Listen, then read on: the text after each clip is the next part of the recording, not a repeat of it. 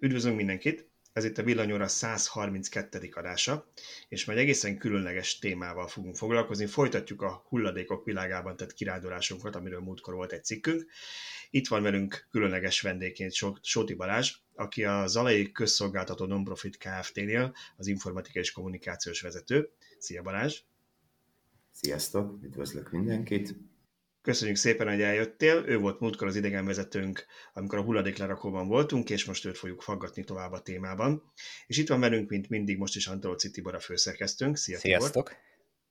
És Szűcs Gábor, az a Szöcske. Szia, Gábor! Sziasztok! Én pedig Bíró Balázs vagyok, úgyhogy Balázsokból már jól állunk.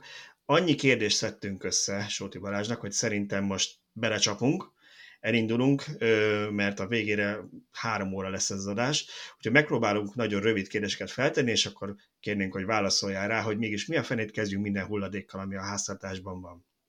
De szerintem Azért mielőtt pici... belevágsz a kérdésekbe, egy kicsit nem vezeted fel, hogy miről is van szó? Igen, egy pici elmélettel kezdjük mindenképpen. Ugye arról van szó, hogy jártunk ebben a hulladéklerakóban, és megnéztük, hogy mégis mi történik a szeméttel, amikor begyűjtik utána, mi az, amit szelektíven fel tudnak dolgozni, mi az, amit nem, mi lesz a további sorsa. És ezzel kapcsolatban lett még jó pár kérdésünk, de szerintem rögtön azzal kezdenénk, hogy miért is gyűjtjük a szemetet egyáltalán szelektíven. Feltennék két ilyen hipotézist ennek segítségére, két olvasónk írt, mert összeütöttük az ő kérdéseiket is. Az egyik azt mondta, hogy látszik, hogy a jelenlegi szabályozások inkább, a szolgál, inkább szolgálják a gyártók érdekeit, mármint a különböző termékek és csomagolanyag érdekeit, és a fogyasztók lelkiismeretének megnyugtatását, mint az észszerű újrafeldolgozást. Tehát ő azt mondja, hogy inkább ez csak egy lelkiismeret megnyugtatás. A másik pedig azt mondja, hogy ő szerinte nem is tudnak állami és politikai támogatás nélkül működni ezek a hulladékfeldolgozók meg az újrahasznosítás, viszont ennek hiányában csődbe mennek. Szóval az a kérdés, hogy miért gyűjtjük a szemetet, ennek van valós értelme, hogy a szelektívet gyűjtjük, vagy pedig ez csak egy lelkiismereti megnyugtatás? Van valós értelme a szelektív hulladékgyűjtésnek, hiszen tudjuk azt, hogy a nyersanyagaink úgymond fogyóba vannak.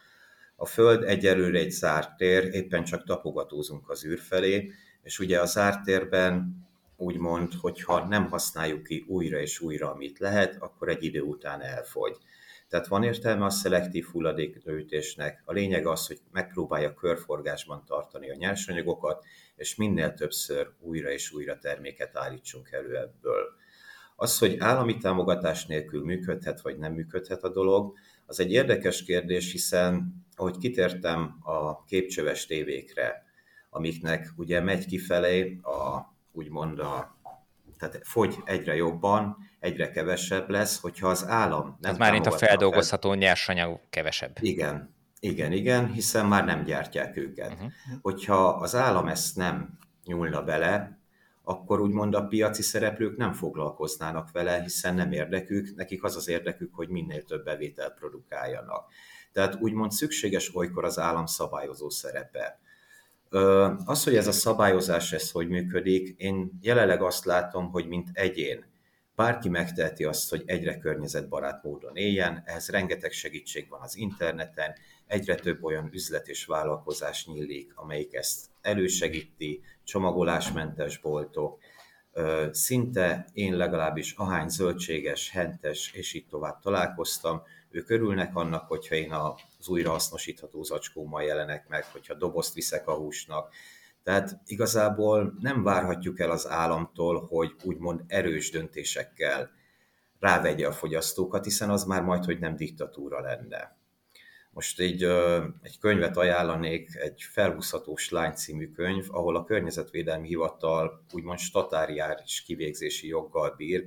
Ez egy fura utópia, nem hiszem, hogy szeretnénk olyan világban élni, amikor az állam megmondja azt, hogy ha mi nem úgy szemetelünk, ahogy ő azt elvárja, akkor erős büntetések. Nem, megvan az a szabadságunk és a döntésségünk, hogy környezetbarát módon éljünk, és tehetünk is ezért. Tehát ha, ha jól értem, akkor nem azért gyűjtünk szelektíven, hogy a különböző veszélyes anyagok, meg műanyag, ami soha az életben nem bomlik le, az ne kerüljön a szeméttelepre és ne kerüljön elásásra, hanem azért gyűjtünk szelektíven, hogy abból gazdaságilag valamennyit újra fel lehessen használni, ez a gazdaságnak is jó legyen, meg hát nyilván áttételesen így akkor kevesebb kerül a szeméttelepre, de hogy nem az az elsődleges szempont. Jól értem? Ö, mind a kettő igaz. Tehát egyrészt nem szeretnénk azt, hogy lerakóra kerüljön olyan dolog, ami mondjuk elszivárog, és mondjuk egy baleset okán kikerülne a környezetbe. Ezek például az oldószerek, a festékek, és így tovább. Azokat azért gyűjtjük szelektíven, azért visszük be a hulladékudvarba, hogy utána megfelelő módon ártalmatlanítva legyenek. Tehát ez a része nem biztos, hogy visszakerül a körforgásba, viszont nem okoz kárt. Mhm. De vannak olyan nyersanyagok, mint a papír, mint bizonyos típusú műanyagok, amik visszakerülhetnek a körforgásba, őket pedig azért gyűjtjük szelektíven. Uh-huh. Ha már erről beszéltünk, akkor meséljünk kicsit arról, hogy hogyan működik Magyarországon a hulladékgyűjtés. Szerintem állampolgárként nagyon sokat nem tudunk róla, látjuk, hogy hát ezek ilyen különböző ilyen államinak tűnő cégek, de regionális, és hallottunk, hogy van valami központi is már körül, hát, körülről nekünk, hogy hogyan néz ez most. Hát meg az, hogy bocsánat, hogy, hogy ezek állandóan változnak legalábbis, ahol mi lakunk. Ilyen néhány, éven, néhány évente új nevek tűnnek föl, meg tűnnek el. Ö, úgymond szükséges is a változtatás, hiszen rohamosan változnak a fogyasztói szokások. Új hulladéktípusok kerülnek be a rendszerbe, kikerülnek hulladéktípusok belőle, mivel már nem gyártjuk, nem kell, nem szükséges, kiderül valamiről, mint az azbest, hogy régen csodaszer volt, most pedig egy drágán kezelendő veszélyes anyag. Maga a rendszer nagyjából tíz évvel ezelőtt szabad piacon módon működött. Hozzátenném, hogy másképp működik az ipari, és másképp működik a lakossági begyűjtési rendszer. Én a lakosságiról tudok bővebben beszélni, mert ebben dolgozom. Tíz évvel ezelőtt a lakossági gyűjtés is úgymond piaci alapon működött, tehát, hogyha egy település úgy gondolta, hogy önmagának megoldja, akkor vásárolt egy kukásautót, fölvett hozzá három-négy embert, majd szerződést kötött egy közeli lerakóval, és önmaga számlázott, önmaga. Tehát nagyon sok, több mint 200 közszolgáltató volt 10 évvel ezelőtt, de ez a rendszer nem működött, hiszen egy kukásautó ára az majd, hogy nem 100 millió fölötti felszereltségtől, technológiától függően. Most, hogyha a kis település megvette annak idején ezt a használt autót, de az éppen valami havária eset miatt, például kigyulladt, mert a lakos egy akkumulátort rakott bele, akkor nem biztos, hogy az a település hirtelen tudta volna pótolni ezt a járművet. Tehát ott állt volna, hogy hoppá, nincs amivel elszállítsam a hulladékot, hiszen nem volt keretem arra, hogy újat vásároljak. Ezeknek a problémáknak úgymond a megszüntetésére létrehozták 2016-ban röviden NHKV, hosszan a Nemzeti Hulladékgazdálkodás és Koordináló és Vagyonkezelő ZRT-t, melynek az volt az elsődleges feladata, hogy fölmérje régiónként. Hány ilyen közszolgáltató van, ezek közül a közszolgáltatók közül melyik úgymond életképes, tehát melyiknek meg van meg az a háttere, hogyha történik is egy havária, akkor el tudja vállalni még a gyűjtést, tehát ne kelljen a katasztrófavédelemhez fordulni. Most körülbelül 25 közszolgáltató van, ezeket összevonták az évek során, és ennek a koordináló szervnek a feladata, mi leadjuk számukra az adatokat, tehát hány kukát, hányszor ürítettünk, ők pedig ezek alapján kiállítják a számlát. A pénz hozzájuk folyik be, és ők megpróbálják a pénzt az adott helyre eljuttatni.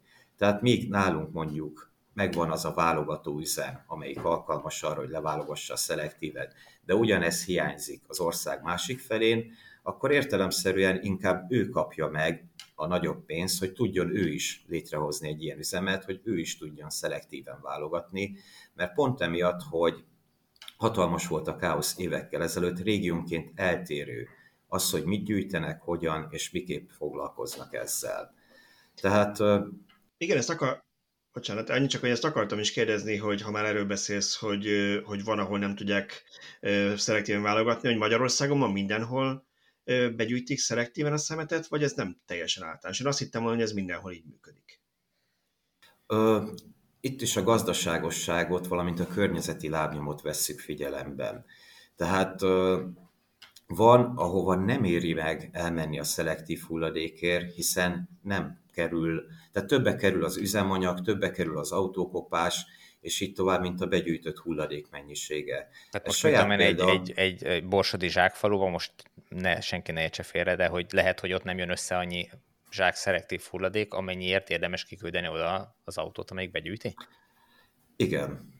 Igen, mert jóval nagyobb a környezeti lábnyoma annak az autónak, mint a begyűjtött szelektív. Tehát ez saját példánk, nekünk körülbelül négy évvel ezelőtt meg kellett szüntetni a szelektív szigeteken a fémes gyűjtést, és egybevontuk a műanyaggal, azaz bele lehet dobni a műanyagos edényben, hiszen volt olyan járatunk, ami a több mint 100 szigetről nem gyűjtött össze 260 kg fémet. Hm. Tehát gyakorlatilag bárhogy is néztük, nem érte meg. Ezért inkább technológiai újítás volt, bele lehetett dobni a műanyagba. És ez nekünk... is, ez is a változó vásárlói szokások miért, mert mondtál, hogy mondjuk kevesebb konzervet veszünk, és több műanyagot használunk? Ö, igen, igen, tehát változnak a szokások, nekünk pedig nyomon kell ezeket követni, és tényleg előfordulhat, hogy vannak olyan területek az országban, ahol nem éri meg elmenni, hiszen nem keletkezik annyi szelektív. És én most a filmre visszatérve, amit mondtál, hogy, hogy összöntitek, mert ez nekem egy kérdésem lett volna később, hogy miért gyűjtjük egybe, vagy miért gyűjtünk többfélét is egybe, hogy olcsóbb utána szétválogatni a fémet a, Igen. a többitől, mint hogy kimenni egy külön autóval? Igen, igen. Hm. Tehát mi pont azért gyűjtjük az idei évtől egyben a műanyagot, a papírt és a fémet, mert kiszámoltuk azt, hogy mennyibe kerül a beruházás annak, hogy olyan válogató, optikai válogatót, mágneses szeparátort, balisztikus szeparátort beillesztünk a rendszerbe, mint hogy mennyi járatunk és hányszor megy körbe a városba. Hm. Mert igazából a begyűjtésnek van a legnagyobb költsége mindig. Igen, ez nálunk is így van, nálunk ugye a VHG felelős azért itt a Velencétől környékén, és itt is lecserélték idő után a külön kukákat, most már egy közös ilyen kék kék-sárga, egyik fogadjuk kék, másik sárga olyan kuka van, és egybe kell a műanyagot, meg a fémet, meg a papírt dobni. Igen, én, én, nagy, én nagyon sokáig gyűjtöttem úgy otthon a szemetet, hogy két, vagy hát a szelektív hulladékot pontosabban, hogy két külön zacskónk volt, az egyikbe ment a papír, a másikba a műanyag, gyakorlatilag fém hulladékunk az, az minimális volt üveg, meg azt, azt teljesen külön adtuk le, de aztán rájöttem, hogy meg megnéztem az zacskókat, hogy a zacskó leírása szerint, vagy az zacskó amit adott leírás szerint mindent egybe kéne gyűjtsek, mert hogy nem külön válogatják, vagy nem külön várják, hogy én gyűjtsem, ami nem, mert a, vég... a végén történik meg a leválogatás. Uh-huh. Uh, ez igazából matek. Tehát megvannak a logisztikusok, megvannak a környezetmérnökök, megvannak a az úgymond termelésirányítók, megvannak a számok, és nagyjából például a koordináló szervezet ezért kérünk, kér tőlünk rengeteg adatszolgáltatást, hogy megpróbálja meghatározni, hogy az adott régióban mi éri meg jobban. Plusz egy kukás autót működtetni, vagy pedig fejleszteni a válogatási technológiákat. De azért nyugtassuk meg a hallgatókat, hogyha valakinek az ő régiójában nem viszik el a szelektív szemetet, mert ugye nem éri meg, vagy nagyobb lenne a terhelés, de ő szeretné mindenképpen, akkor gyűjtheti külön és leadhatja egy hulladékodorba, ha mondjuk amúgy is dolga van a közeli nagyvárosban, akkor elviheti saját maga, ugye? Pontosan. Tehát törvényi előírás, hogy 10 kilométeres körzeten belül kell lennie hulladékudvarnak. Uh-huh. Ezt én egy reális távolságnak tartom, általában ezeket úgy telepítik le, vagy a városoknak olyan területére, ami bejövő utakon. Tehát aki falvakból, kisebb településekből érkezik, ugye a főúton jön, emellé teszik a hulladékudvarokat, vagy pedig könnyen megközelíthető helyre. Pontosan azért, hogy a lakosságotnak a szelektív válogatási hajlamát megkönnyítsék. Uh-huh. Úgy hozzátenném, hogy a legjobb az az lenne, hogyha nem is keletkezne hulladék, tehát ha valaki tényleg hajlandó szelektíven válogatni, akkor már azt a lépést próbálja meg megtenni, hogy a boltban megnézi, hogy az adott termék hogy van csomagolva, és talán a legjobb, ha olyat tudunk venni, ami lebomlik, és otthon komposztálunk. Ha már említettétek a változó vásárlói szokásokat, jelenleg nő vagy csökken a hulladék mennyiségünk? Tekintsünk el a újrahasznosítótól, mert azt fogadjuk el egy jobb hulladéknak. Ugye általánosságban a kommunális hulladék, ami a lerakóban megy, az, az növekvő vagy csökkenő tendenciát mutat? Az elmúlt években. Az elmúlt években növekedett ez a tendencia, tehát több a begyűjtött hulladék, mint pár évvel ezelőtt, viszont ugye itt voltak úgymond például a Covid miatt nagyon sokan otthon maradtak. Tehát ez magát a rendszert egy kicsit úgy, hogy is fejezem ki szépen, anomáliaként jelentkezett, tehát nehéz meghatározni, hogy mondjuk miután lecsengett ez, vajon idén is növekedni fog-e ez a mennyiség, vagy sem. Miután megváltoztak megint csak a szokásaink. Tehát újra kiszabadultunk, újra megyünk dolgozni, mert például az ipari hulladék mennyisége csökkent. Mindenki home office volt. Tehát akkor ez a kettő lehet, hogy ki, kiegyenlítette egymást, tehát összességében az összes hulladékunk nem biztos, hogy nőtt akkor ezek szerint, hanem csak a... A lakossági nőtt, az ipari úgymond csökkent. Uh-huh. Uh-huh. Igen, ebbe, ebbe bele se gondoltam, de, de most visszagondolok arra, hogy én egy, régen egy nagy irodaházban dolgoztam sok ezer emberrel, ugye ott ebédnél mindenki kiment kajálni a környéken, azt nyilván ott is keletkezik hulladék azokon a konyhákon, de ugye nagyobb mennyiségbe vesznek mondjuk húst, meg különböző dolgokat, míg ha mindenki ugyanott otthon egyenként főzöcskézik, gondolom, akkor megveszi a boltban, külön becsomagolva mindent, lehet, hogy van ebbe egy ilyen is, hogy ezért több. De ha már erről beszéltünk, hogy, hogy a hulladékot ugye válogatjátok, meg mi történik vele, van egy pár kérdésünk arra, hogy mi történik a szeméttel, miután begyűjtitek. Az első rögtön a kommunális hulladékkal kezdeném, mert itt nagyon sok ilyen legenda kering, hogy most a kommunális hulladékot még a telepen átválogatják, és van benne műanyag, meg fém papír, azt kiveszik, tehát hogy nem olyan nagy baj, ha belekerül, a másik szerint meg minden, belekerül, az csak elássák vagy elégetik, úgyhogy, úgyhogy ez így nem túl jó. Ez megint csak eltér régiónként. Egyelőre a cél az, hogy mindenhol legyen válogatva a kommunális. Viszont egy-egy ilyen kommunális válogató üzem költsége milliárdokra rúg. Tehát itt is az van, hogy a, megpróbálnak mindenhova telepíteni, mármint úgy mondom a mindenhovát, hogy adott régiónként, tehát még eléri elmenni 80 kilométerre és visszavinni a válogatóüzembe, vagy átrakóállomásokat telepíteni. Ezt mindig a helyi közszolgáltatónál tudjuk megérdeklődni, hogy mi történik a hulladékunkkal. Nálunk megtörténik a válogatása, megpróbáljuk levenni azokat a dolgokat, amik nem éghetőek, vagy hasznosíthatóak, könnyen hasznosíthatóak, viszont hozzátenném, hogy a kommunális hulladékban bármi is lehet, és van is. Tehát itt ebből, ez ebből kinyert haszonanyag mennyisége és minősége eltérő és rosszabb, mint a szelektív hulladékgyűjtésnek. Plusz vannak olyan dolgok, amiket azért szedünk ki, mert rendkívül, mi például a PVC-t is kivesszük a kommunálisból, mert a kommunális hulladék nálunk a végén darálásra, peletálásra, valamint hőenergiaként való hasznosításra kerül, viszont az a gyár, aki hozzánk legközelebb van, tehát ahova nekünk gazdaságos elszállítani, az nem rendelkezik azzal a technológiával, hogy a klórgáz leválassza. Tehát nekünk kellett megoldani a leválasztást, mivel egyébként ő nem tudta volna fogadni a nyersanyagunkat. De ha valaki, bocsánat, igen. Ne, mond, fejezd be nyugodtan. Csak... De például, ha valakinek olyan erőmű van, vagy betongyár a közelében, amelyik modernebb, és rendelkezik ezzel a leválasztással, ő például tudja fogadni azt a típusú hulladékot, kommunális hulladékot, amiben benne van a PVC. És ez a leválogatás, ez mennyire, vagy milyen arányban sikeres? A, a, a maradékban, ami el, amit elszállítottok, milyen arányban van? Vagy, a, vagy tehát mondjuk a PVC-nek mekkora százalékát tudjátok kiválogatni? Ö, megpróbáljuk a száz százalékát a PVC-nek. Uh-huh. De gondolom ez nem kézi erővel történik. Nem, ez teljesen automata módon. Tehát a kommunális hulladék ö, rendkívül veszélyes, ahogy mondtam, bármi lehet benne, ö, inekciós tűtől elkezdve üveghulladékig. Ö, sajnos nem való az, hogy emberek válogassák. Világos.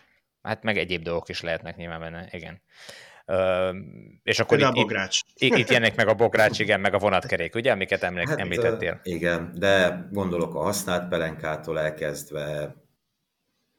Na, akkor ha így a pelenkába belementünk, ezt, ezt mi is beszélgettük, hogy, hogy ugye ahol kisgyerek van, ott teljesen egyértelmű, hogy az eldobható pelenka az a szemét bevégzi, a, a, a kutyasétáltatók, a, hogyha ha rendesek, akkor összeszedik a, a kutya után a, a, a kutyak, akit a, az utcán kis zacskóba bedobják a legközelebbi utcai szemetesbe, azt szintén gondolom ugyanígy kerül a, a hulladék feldolgozásra, hogy ezekkel mi történik?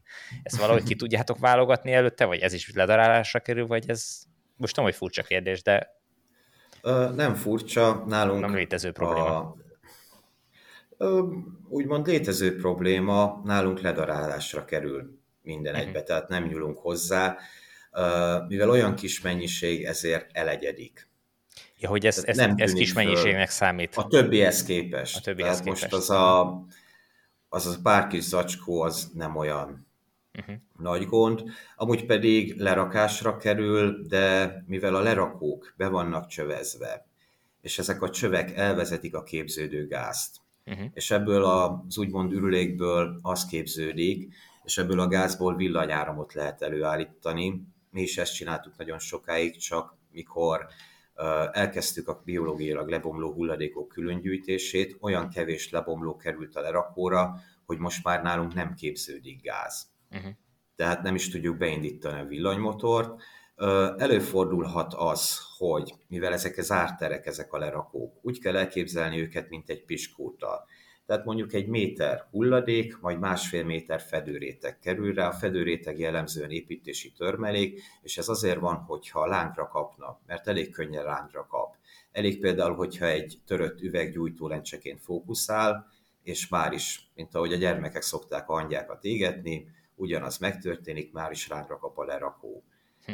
Hogyha azért van ez a rétegezés, hogy ne a teljes lerakó égjen le, hanem csak egy része. Valamint az, hogy ne szakadjon be például a tűzoltójármű alatt, hogy biztonságos legyen a közlekedés rajta akkor is, hogyha lángol.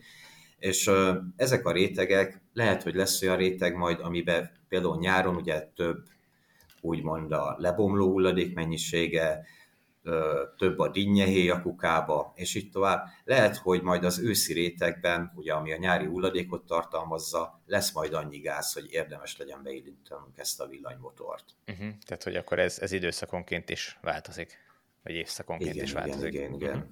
Igen, erről viccelődtünk, viccelődünk a szerkesztőségben, hogy a régészek majd pár száz év múlva, 500 év múlva megtalálják ezeket a rétegeket, nézik, hogy milyen furák voltak ezek az emberek, nem? Hogy így kutyakaki van, 400 év alatt lebomló nejlonzacskóban benne, és hogy milyen őrültek voltak ezek. De akkor azt mondod, hogy, hogy amit, amit már így bekerül a lerakóba, tehát amit ugye kvázi, ahogy köznyelben mondjuk elássák, az már azért alapvetően nem szennyezi a talajt, mert mindent, amit tudtok, kiválogattok, hogy próbáltok mindent kiválogatni belőle, mondjuk szennyezhetni, tehát például elemeket, vegyi anyagokat, bármi olyasmit, amit még ti az előválogatásnak ki tudtok szedni, azt kiszeritek. Egy gyors érdekesség, aztán válaszolok a kérdésedre. Igen. Létező szakma a hulladékrégészet. Hoppá. Tehát, Mondjuk sok mindent meg lehet tudni egy korról, valóban. Ö, hogyne. Ö, valamint azt is, hogy a lerakás után, tehát ez azért kezdődött, hogy felmérjék a, egy 60-as években és Kaliforniában kezdte egy történelem szakos tanár, azt, hogy kíváncsi volt arra, hogy mi történik lerakás után ezekben a rétegekben, és megfúrták a lerakókat, és azóta gyakorlatilag tényleg kialakult ez a szakma, hogy hulladékrégészet, és tudnék róla hosszan beszélni, de inkább válaszolnék a kérdésedre. Amikor egy lerakót elkészítenek, nagyon komoly felmérések, előzetes munkák előzik meg ezt. Például, hogy az adott talaj mennyire vízelvezető, a, nálunk például az új lerakónál, ami hamarosan megnyílik, külön kellett hordani nem kevés agyagot, hogy képezzünk egy olyan vízzáró réteget, ami megakadályozná azt, hogy a lerakóban lévő veszélyes anyagok, azok kikerüljenek a természetbe. Valamint, mint mondtam, alá vannak csövezve ezek a lerakók, vannak körülöttük úgynevezett mintavételi kutak, amiket mhm. folyamatosan figyelnünk kell, folyamatosan jelentenünk kell az ezekben lévő veszélyes anyagok mennyiségét, nem lehet megakadályozni azt, hogy veszélyes hulladék kerüljön a lerakókba. Nem lehet, hiszen nem lehet olyan mértékben átválogatni a kommunális hulladékot. Nekünk nagyjából a 70%-át sikerül leválogatnunk, és a maradék 30 olykor a lerakóra kerül.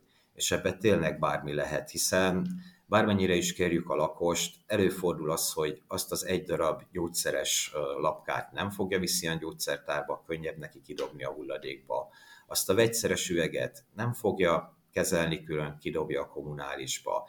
Ezek összegyűlnek, összegyűlnek, és amikor egy eső érkezik, ugye gyakorlatilag a víz átszivárog a lerakókon, lefolyik az aljára, ezeket kiszivadjuzzák, és egy zagyvíztárolózóban tárolják.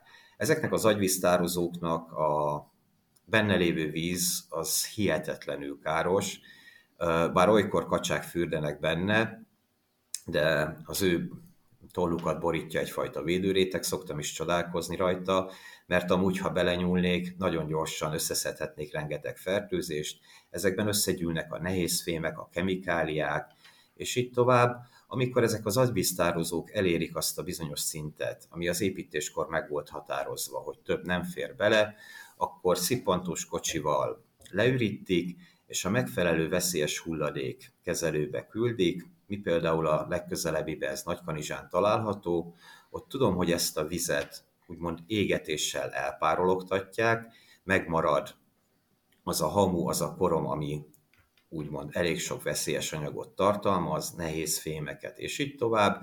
Ezt a hamut pedig egy veszélyes hulladék tárolóban, hát igazából lerakják. Uh-huh. Tehát azt úgy kell képzelnünk, hogy ezeket próbálják utána gondolom úgy becsomagolni, hogy lehetőleg sok száz évig ne legyen velük probléma, de olyan végleges jó megoldásunk nincs, mert hát mégis akkor lerakjuk, aztán, hogy most 500 év múlva azzal lesz mondjuk ott esetleg egy probléma, azt nem tudjuk. Folyamatosan jelennek meg új technológiák. Nem tudhatjuk azt, hogy holnap után valamelyik 18 éves kis zseninek nem jelenik meg a villanykörte a feje fölött, és jön rá arra, hogy hoppá, ebből a hamuból például valahogy ki lehet venni a nehéz fémeket. Uh-huh. Tehát uh, én amióta a szakmában vagyok, azóta is jelentek meg újabbnál újabb dolgok, folyamatosan olvashatunk csodákról az interneten. Például a hetekben kering újra és újra a műanyagevő baktérium, a műanyagevő kukac, a műanyagevő giliszták. Vannak olyan technológiák, amiket úgymond kérkedve fogadok. Mert például elgondolkodtam ezen a műanyagevő baktériumon. Mi van, ha kiszabadul? Igen, akkor elpusztul-e, ha elfogy a műanyag, vagy valami másra átáll, amit nem szeretnénk, mondjuk letarolja utána a mezőgazdaságot, igen. Ö, nem is az, hanem elkezdi enni a műanyagokat mindenhol. Ja, hogy mindenhol, az se lenne túl jó valóban.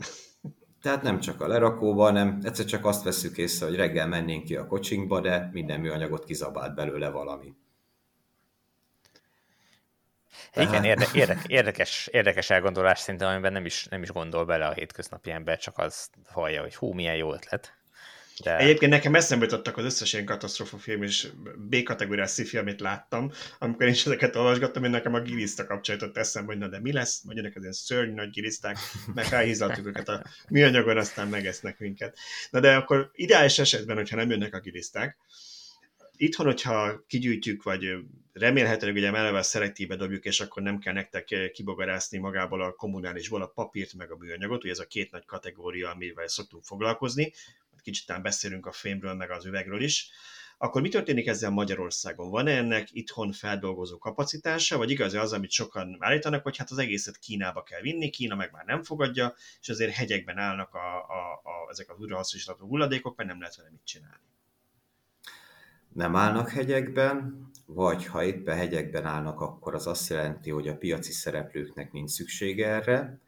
Ez olyan például, hogy a PET palackból lehet gyártani pulóvert. Elég sokan alkalmazzák, viszont ugye a, úgymond a mm, ruhaiparnak is vannak ciklisei. Például nyáron kezdik el a pulóvergyártást, hogy térre készen legyen, amikor az embernek eszébe jut, hogy házik ugye akkor mondjuk fölmegy a petára tavasszal, mert akkor van szüksége a pulóver alapanyagra. Hogyha van lehetősége a közszolgáltatónak, akkor követi a piac alakulását, és van, amikor tároljuk inkább az anyagot, mert nem tudjuk olyan áron eladni, amire úgy gondoljuk, hogy megérné. Előfordulhat, hogy nincs tárolókapacitás vagy betelt, olyankor pedig kénytelenek vagyunk úgymond olcsóban értékesíteni, Amúgy maga a feldolgozó technológia, mivel ez egy piac, bizonyos anyagokból tökéletes Magyarországon, bizonyos anyagokból vannak hiányosságok, ilyen például a PVC. Ez az egyik kérdések között szerepelt, hogy miért van rajta a háromszög jelölés. Igen, ezt bocsánat, csak akkor annyi, hogy az lett volna a kérdésünk, hogy akkor megágyazunk neki, hogy hogyan lehet egyetlen olyan anyagra, hogyan engedhetjük meg, ugye ezt kérdeztem én nagyon naivan, hogy rátegyük ezt a kis háromszöget meg a számot, ami az ember azt hogy újrahasznosítható, ha azzal nem tudunk mit kezdeni. Mert igazából újrahasznosítható, csak mi, az alai közszolgáltató nem tud vele mit kezdeni, mert a legközelebbi újrahasznosító olyan messze van, hogy nem érné meg elszállítani nekünk oda a PVC-t. De, de ahol tudják, ott, ott akkor ezzel mit csinálnak? Ebből újra PVC lesz, vagy szétbontják elemeire, és abból más lehet csinálni? Uh, újra PVC terméket Aha. állítanak elő. Tehát uh, itt is változik, hogy mi, miből lesz. Ugye a hetes például a kevert műanyag. Van, ahol ebből kerítésoszlopokat tudnak gyártani, mert megvan hozzá a kapacitás, van, aki tudja fogadni ezt a műanyagot. Uh-huh. Viszont hozzátenném, hogy a minősége a kevertnek romlik. Uh, um, nem tudom, hogy most belemenjek-e, hogy hányszor, vagy majd egy későbbi kérdés. Úgyis lehet volna a következő kategória, nyugodtan átmentünk erre. Ugye lett volna egy olyan kérdésünk, hogy, hogy mit hányszor lehet uh, újra hasznosítani, mert nekem például ez egy nagyon új információt, amikor beszélgettünk veled Zalegerszegen, hogy mondtad, hogy ez nem úgy van, hogy örökké, ez nem egy van azt hinni, hogy jó, hát a műanyagot ma már nyugodtan vegyük, mert úgyis újra hasznosítjuk, és örökké műanyag lesz belőle, aztán azt mondta, hogy a PET palackot kétszer, a papírt háromszor lehet Igen, nekem a papírnál volt ez nagy megdöbbenés, hát a papír, hát az újra lehet papírt csinálni, nem? Hát az a rost az ott van, és újra lesz belőle papír, de hát aztán ezek szerint a tojás tartót azt Balázsnak kell adjam, most már nem Bíró Balázsnak. De csak a csukok, csukok miatt nem azért, mert én komposztálok, igen. De igen, szóval akkor menjünk végig ezen, hogy mit hányszor lehet, meg mit kell erről tudni. Kezdjük akkor a, kezdjük a műanyaggal, úgyis az a problémásabb, nem? Igen, viszont a műanyagról tudni kell, hogy ez egy hatalmas gyűjtőfogalom. Uh-huh. Tehát, mintha azt mondanám, hogy autó. És uh-huh. közben ott vannak a buszok, a tehergépjárművek, tehát a műanyagok eltérő tulajdonságai vannak, és ezeket az eltérő tulajdonságaikkal alkalmazzuk őket bizonyos helyeken. Például ott vannak a bakelitek, amik hőre keményednek. Nagyon jó, mert hogyha a fazekat megfogjuk és bakelit a füle, akkor nem ég meg a kezünk. Teljesen másképp kell egy hőre keményedőt újra feldolgozni, mint egy hőre lágyulót. Teljesen más tulajdonságai vannak, másképp és másképp lehet más mennyiségben újrahasznosítani, akár a PVC-t, akár a PET-et. Általánosságban azt mondhatnám, és ez egy nagyon általános szám, hogy kettő-háromszor lehet a műanyagokat. De például a HDP-et négy-ötször, és az mi, A HDP az micsoda? Az jellemzően a mosogatószeres, mosószeres. Tehát ez a kemény, nem átlátszó műanyag. Az ez a HDP. Az a kettes szám, vagy, vagy melyik a... a kettes, igen. igen. Kettes. Igen, igen, igen, igen, igen, igen. Tehát most arról beszélünk azokról a jelő, igen, azokról a jelekről, amit általában így a csomagolóanyagnak az alján oldalán valahol ugye bele van nyomva magába a műanyagba. Uh-huh. Jó esetben, hogy ne legyen az, hogyha lekopik róla, vagy leszakad róla a címke, akkor nem lehet tudni, miből készült. És ugye ott van például, hogy az egyes ugye a PET, a kettes pedig a HDP, ugye az a PET-be általában azt mondta, hogy ilyen élelmiszereket, meg, meg üdítőket teszünk, ugye nyilván neki ismeri a PET palackot az üdítőkről, a HDP pedig a mosószereknek jó, mert ugye azok agresszívebbek, ilyen, ilyen erősebb anyagok, és a PET az mondjuk nem bírná. Ez egyébként jó hír, vagy legalábbis én számomra kellemes meglepetés, hogy a HDP-et többször lehet újra hasznosítani, mint a PET-et, mert én korábban úgy gondoltam, hogy na az aztán semmire nem használható. Mert hogy olyan, olyan jellegű műanyag, de ezek szerint akkor, akkor rossz volt a megérzésem. Meg ugye ez az is, tehát hogy milyen terméket állítunk utána belőle elő. Mert hogyha a, tehát hogyha a PET palack vékony, könnyű, de utána, hogyha már kicsivel rosszabb minősége a petnek, de hogyha egy vastagabb falú virágtartót állítunk belőle, tehát itt is az van, hogy attól függően, hogy mi lesz belőle, annál többször használható. Uh-huh. Tehát, hogy mi az igényünk arra, hogy mi legyen belőle. Uh, és itt is az van, hogy például, hogyha kevert műanyag, annak úgymond romlik a felhasználhatósága. Lehet, hogy a kevert műanyagból gyártott kerítésoszlop már nem használható föl még egyszer, amiben PET, HDPE, minden más vegyesen van. De hogyha külön választjuk a PET-et, akkor az mondjuk háromszor újrahasznosítható a kevertet, hogyha mondjuk a kevert műanyagot elkezdik földolgozni, akkor már nem lehet szétválasztani a különböző típusú anyagokat belőle, tehát hogy mit tudom én, a PET-et meg a HDP-et külön Utólag nem. Aha. Mert ez nagyjából úgy működik, fölolvasztják a kevert műanyagokat, kapnak egy ilyen homogén masszát, majd azt formába öntik. Uh-huh. Ez úgy elkeveredik, hogy utána azt hát lehet, hogy később lesz majd rá technológia, ami szét tudja választani. Jelenlegi tudásom szerint uh-huh. nem létezik ilyen. Mert ugye az akkumulátoroknál van ez, hogy, hogy ott is ugye nagyon sokan aggódnak az akkumulátorok felhasználhatósága miatt, de ott ugye a bányászati eljárások ból megismert technológiákkal meg tudják azt oldani, hogy a ledarált akkumulátorból külön választják az alumíniumot, rezet, kobaltot, mit tudom én, hogy még... Igen, azoknak a fémeknek van a máshol van az olvadás pontja, például. Fogalmam sincs, hogy mi a technológia, én ez nem műanyagnál, műanyagnál gondolom ez komplikált. Akkor ezek szerint a műanyagnál ez nincs meg. Ö, mármint, hogy nincs meg. Hát, hogy nem lehet szétválasztani, amit össze, ami össze van így darálva egybe, vagy, vagy össze van keverve, azt, azt akkor ezek szerint utólag már nem lehet szétválasztani. Mm, hát, hogyha az akkumulátort is fognám, megolvasztanám egy az egybe, és utána kiönteném, utána abból se lehetne.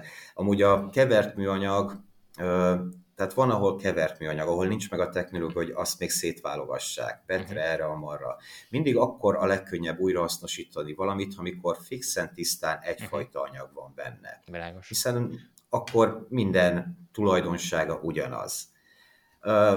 Másképp olvadnak ugye a dolgok, más fokon.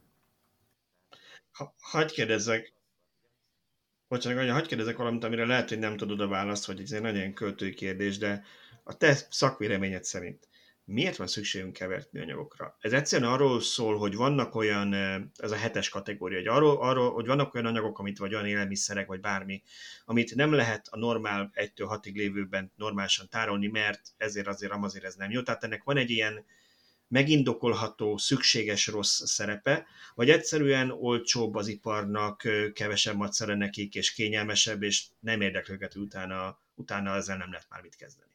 Hát vagy, bocsánat, meg ehhez hozzátenném, vagy csak olyan igényeink vannak, amik, amik nem állíthatók elő a első hat fél évből.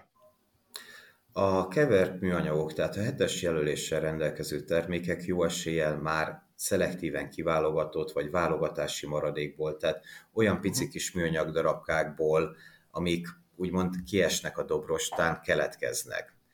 Tehát az már úgymond egy másodnyersanyagból létrejött. Ne utáljuk annyira a hetes kategóriát, mert lehet, hogy az már egy újrahasznosított termék igazából. Pontosan. Tehát uh-huh. jó esél, az már egy újrahasznosított termék. Uh-huh. Viszont, hogyha rajta van a hetes, előfordulhat, hogy a, bekerül a szelektív válogatóba, továbbadják, és már nem kell egyik feldolgozónak sem, mert nem biztos abban, hogy mi van benne, nem biztos abban, hogyha fölolvasztja, nem teszi tönkre az ő gép sorát. De jellemzően akadnak olyan üzemek, akik foglalkoznak vele, csak nem biztos, hogy megéri elszállítani oda a közszolgáltatónak.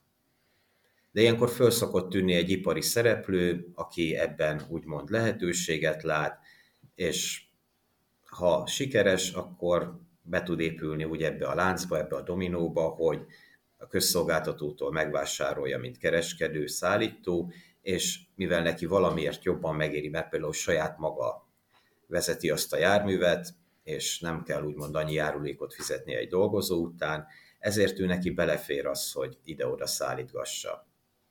Szóval mivel még nagyon sok ilyen egyesével lévő kis kérdésünk van konkrét konkrét termékekről vagy csomagolóanyagokról.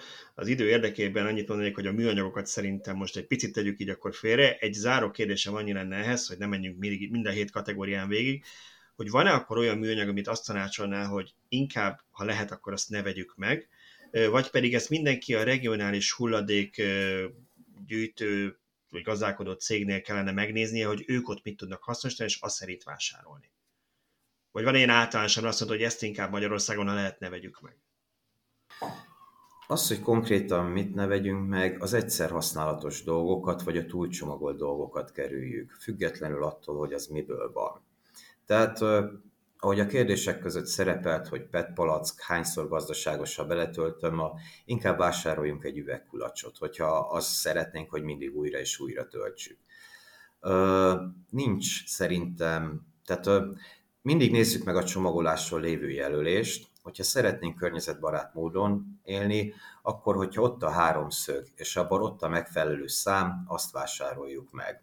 Hogyha választhatunk két termék, két különböző csomagolású, de hasonló minőségű termék között, akkor mindig azt vásároljuk meg, ahol tényleg ott a háromszög, a háromszögbe szerepel az a szám, hogy miből készült, beazonosítható, de itt is fontos tudni, hogy még ott a PET palackon a háromszög jelzés, a PET palackon még ott a címke és ott a kupak is. Tehát három különböző műanyagból áll. Ezt mi le tudjuk válogatni. De például, hogyha az zacskónak az egyik fele papír, a másik fele fólia, akkor azzal nem tud mit kezdeni a gyártósor, hogyha zölden szeretnénk azt eldobni környezetbarát módon, akkor szét kell tépnünk. Aha. Igen, ez szerepelt is a későbbi kérdések között, ez a PK zacskónál írtam föl, mert én ezt itt szorgalmasan, mint a hülye gyerek szétszedem. Ugye ez amilyen újrahasznosult papírból van a péksüteményes zacskó, és aztán van egy ilyen celofán, vagy valami az elején, ilyen lyukacsosan, hogy ne párásodjon be, és azt viszonylag, legalábbis ahol én szoktam menni, viszonylag egyszerűen le lehet róla húzni, és gondoltam, hogy ezt így egyben nem lehet mit csinálni, de akkor jól teszem, hogy szétválogatom nektek. Na jó, de ami itt, ahol jártunk a, a feldolgozó üzembe, ott azt láttam, hogy az ilyen apró műanyagok azok mennek a, az egyébbe. Tehát, hogy egyszerűen a, a gépsor nem nagyon tud mit kezdeni az ilyen széttépett apróságokkal, nem? De legalább nem megy bele a papírba, ami a másik fele. Igen, tehát ott például a papírral tud mit kezdeni a gépsor, a fóliával nem biztos, de mivel az egyébbe megy, az pedig energetikai, vagy pedig kevert műanyagként hasznosul valahol, ezért jó helyre kerül. Aha. De lényeg, hogy ne legyen egybe. Bocsánat, egy nagyon rövid kérdés erről szerintem ez nem volt fejve, most, most már tolom ki az adást 42 órásra, mert újabb kérdést jutott eszembe, de akkor ezt zárjuk egy nagyon, nagyon röviden, akkor ha erről tudnál nekünk beszélni, hogy Ugye amikor arról beszélünk, hogy energetikai hasznosítás, ezt nevezzük nevén, elégetitek, és ezzel gondolom hőenergia, az vagy távfűtésre, vagy elektromos áram, tehát valami ilyesmire gondolom lehet használni, elektromos áram termelésére, de mennyire lehet ezeket a füstgázokat, amik ilyenkor keletkeznek, megszűrni. Tehát nyugodjunk meg, hogy azon olyan csillió dolláros szűrők vannak a, a hulladékégetőn, hogy Biztos. az már utána a madarak is ott fürdőznek a tetején, vagy pedig azért, azért próbáljuk meg minimalizálni, hogy mit égetünk el. Ha Bécs belvárosába járunk, akkor érdemes meglátogatni az ő hulladékégetőjüket, mert Hundertwasser tervezte, tehát még kívülről is jól néz ki. Már pedig tudjuk, hogy az osztrákok ilyen tekintetben háknisak a környezetvédelemre. Hogyha a saját fővárosuk kellős közepére engedélyeztek egy hulladékégetőt, én azt mondom, hogy ez azt jelenti, hogy elég jól meg lehet szűrni a dolgokat. Én is úgy gondolom, mint szakember, hogy jelenleg bizonyos hulladékokra, szemétre, az égetés a legjobb megoldás. Ugye minden olyan, ami újrahasznosítható, le kell ebből venni, véleményem szerint, de utána az égetés, mivel pontszerű szennyező anyag, könnyebb utána ezeket a szűrőket cserélni, könnyebb ezeket a szűrőket, mivel kisebb, jóval kisebb, mint a lerakott hulladék mennyisége lenne, utána tárolni. Tehát jelenleg én úgy látom, hogy az égetés a legjobb megoldás. Az, hogy az égetésből mi keletkezik. Például Svédország, aki már az 1960-as években elkezdte a hulladékégetőket letelepíteni, és most már ott tartanak, hogy behozatalra szorulnak égethető hulladékból. Tehát Dánia és a környező országok hulladékát vásárolja, hogy legyen mivel a hulladék égetőit üzemelni. Viszont Svédország sokkal feljebb fekszik hozzánk képest, ott fűtésre használják ezt az energiát, de hosszabb is a tél. Uh-huh. Nálunk nem lehetne, vagy nincs értelme addig tárolni, míg mondjuk hőenergia, de akadnak olyan városok, ahol megpróbálják hőenergiára használni a hulladékot, például a körmendi távfő, de ott a fa hulladékot. Uh-huh. Tehát az árnyesedéket, ezeket használhatják hőenergiára. Műanyag hulladékokat Magyarországon jellemzően a cementgyárak hasznosítják a cementnek a szárítására. Uh-huh. Mert nálunk az éri meg. Uh-huh. A tudomásom szerint a legnagyobb és villanás áramot előállító üzem az a Pesten a Hűha, ezen kívül nem sok olyan üzem van Magyarországon, amelyik villamos energia előállítás, inkább hőenergia szállítás, mhm. amire a szemétégetést használják. De a lényeg, hogy olyan energiát vált ki, amit amúgy mondjuk földgázt kellene égetni a cementgyárba, hogyha nem lenne ez. Tehát tulajdonképpen mindenképp jó helyre kerül. Igen. Igen. Nyugtatgassuk csak magunkat. Igen.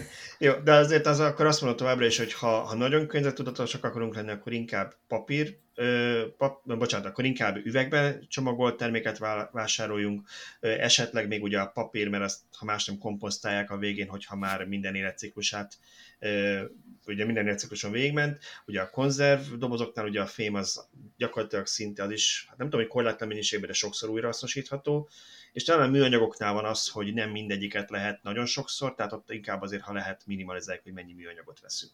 Ez így nagyjából fedi a valóságot, bár én azt mondanám, hogy próbálj meg csomagolásmentesen uh-huh. vásárolni, és hogyha szeretnénk tartós tárolódobozokat, mert hogyha egyszer használjuk az üveget, nem környezetbarát az sem. Uh-huh. Itt mindig az, hogy hányszor és hányszor tudjuk felhasználni. Minél többször szerepel a körforgásban, annál jobban megéri, úgymond nekünk magunknak a környezetünknek. Tehát menjünk oda egy nagy áruházba a hentes pulthoz, és kérjük a felszereltelt szalámit, amit csak egy kis apró, még ha műanyag is, nem tudom, papírba, ívbe csomagolnak mm. bele, ahelyett, hogy vennénk azt, amikor már 100 g helyett 70-80 g van egy vastag műanyagba lelaminálva gyárilag csomagolva. Ö, vagy vigyünk magunkkal egy dobozt. Uh-huh. Ez a vigyünk magunkkal doboz, bocsánat, ez csak egy nagyon röviden erről, ez érdekesen mondod, mert én szintén még ilyen korábbi tapasztalatom volt az, hogy ahol én dolgoztam ott az irodaházak környékén, ugye sok ilyen étterem volt, és idő után ki volt írva, hogy nem lehet vinni saját dobozt, mert nem engedi nekik a nébi, ugyanis előfordulhat az, hogy ők egy merőkanál mondjuk beleszednek valamit, nem tudják, hogy te mennyire mostad el azt a dobozt, tehát ez közegészségügyileg problémás, hogy mindenkinek a saját kis dobozkájába szedjék ők bele a kaját, ami persze olyan szempontból rossz, hogy mindenki a műanyag dobozba kéri csomagolni, hogy ez mennyire reális, hogy az áruházba vigyük a saját dobozunkat a felvágottnak ezzel. Uh, ugye amikor ezt a Nébit hozta ezt a szabályozást, hozzátenném jogosan, hiszen ezzel az éttermeket védi, mert elég gyakran a bemenő lakos nem túl alaposan most el az éthordóját, majd utána kapott valami fertőzést. Tehát van igazság, de ugye itt megjelent egy piacirés. És ezt fölismerte több mindenki, én például a Rakon doboz közösségről tudok, akiknek pont az a lényege, hogy tőlük minimális összegért bérbe lehet venni éthordókat, és ők biztosítják azt, hogy ez az éthordó újra és újra visszakerül a rendszerbe, és ők a tisztaság, tehát ők megadják azt a tanúsítványt, hogy tiszta, ha bajod mm. lesz, akkor hozzánk jöhetsz, velünk vitatkozhatsz, velünk üvöltözhetsz. Tehát ugye megjelent egy piacirés, és megjelent egy szereplő, aki megpróbálja ezt környezetbarát módon kitölteni. Na most ezt jó, hogy szóba hoztad, mert nekem az ezzel a vigyem a saját dobozomat témával kapcsolatban az elgondolásom, vagy a problémám, hogy vajon melyikkel okozok több kárt? Azzal, hogy azt a lehellet vékony műanyagot minden egyes ételemhez le kell gyártani, és utána szemétbe kerül, vagy azzal, hogy én a, a tartós műanyagomat minden egyes alkalommal egy halom vegyszerrel, meg rengeteg sok víz felhasználásával elmosogatom, hogy az tényleg tiszta és, és fertőtlenített legyen. Tehát, hogy, hogy melyikkel okozok nagyobb kárt, vagy... Ezt nehéz, nehéz kiszámolni. Hagy, hagy válaszoljak Tibornak, mert Na. Tibor, én értem, hogy ezt miért mondod, és teljesen van benne logika, aztán Balázs majd kijövít, hogyha hülyeséget mondok, de én például azt csinálom, például én nagyon sok sajtot fogyasztok, és én is ideig vettem ezekben az ilyen, hogy mondja Szöcske, és már nem is 100, hanem csak 80 grammok vannak benne, az árat ne annyira emeljék. Mert, az, az, mert az, emberek, az emberek 80 grammra vágytak, nem 100 grammra. Nyilván, Tehát nyilván a... ez volt mögötte, hogy a zsebkendőből se 100 hanem 90-et szerettél volna venni. Mindenki érezte, hogy sok a 100. Tehát, Tok, hogy... igen. Nem kell itt habzsidőzsi. Na de a lényeg az, hogy az ember megveszi, hogy kényelmes, előre van szelteve, nyilván ezért veszi mindenki. És most azt sem megveszem ilyen negyed vagy fél kilós darabokban, és nekem van otthon ilyen légtelentős kis műanyag, üvegdobozom műanyag tetővel, azt én utána, amikor a sajt elfogyott belőle, mosogatógépben mosom el, ami mondjuk egy mosási ciklus, amiben nem csak ez egy van bent, hanem el van pakolva, az mondjuk 12 liter, vagy 10 liter, vagy 8 liter vízbe, hogyha ekoprogram megoldja, olyan mosogatószert veszek bele, ami ekolébölös, hogy az is, ha lehetőleg ne pusztuljanak meg a halak tőle. Nyilván semmi nem száz százalék, de azért, hogy ha akarod, akkor lehet ezen egy kicsit tompítani, hogy ne. Ne az legyen, hogy nem tudom én, egy flakon domeszosszal kell elmosnom, és akkor az mennyire kár. Nyilván ez, ezzel spórolsz, vagy hogy mondjam, tehát a, a vízzel is, meg a vegyszerrel is, meg mindennel tudsz spórolni, és ha belegondolsz, ugyanez a nagy spórolás megvan a másik oldalon is, amikor ezt előállítják. Tehát az a doboz, amiben te az ebédedet hazavitted, az egy körömnyi darab kis műanyagból van fölfújva akkorára, mert lehelet vékony az egész.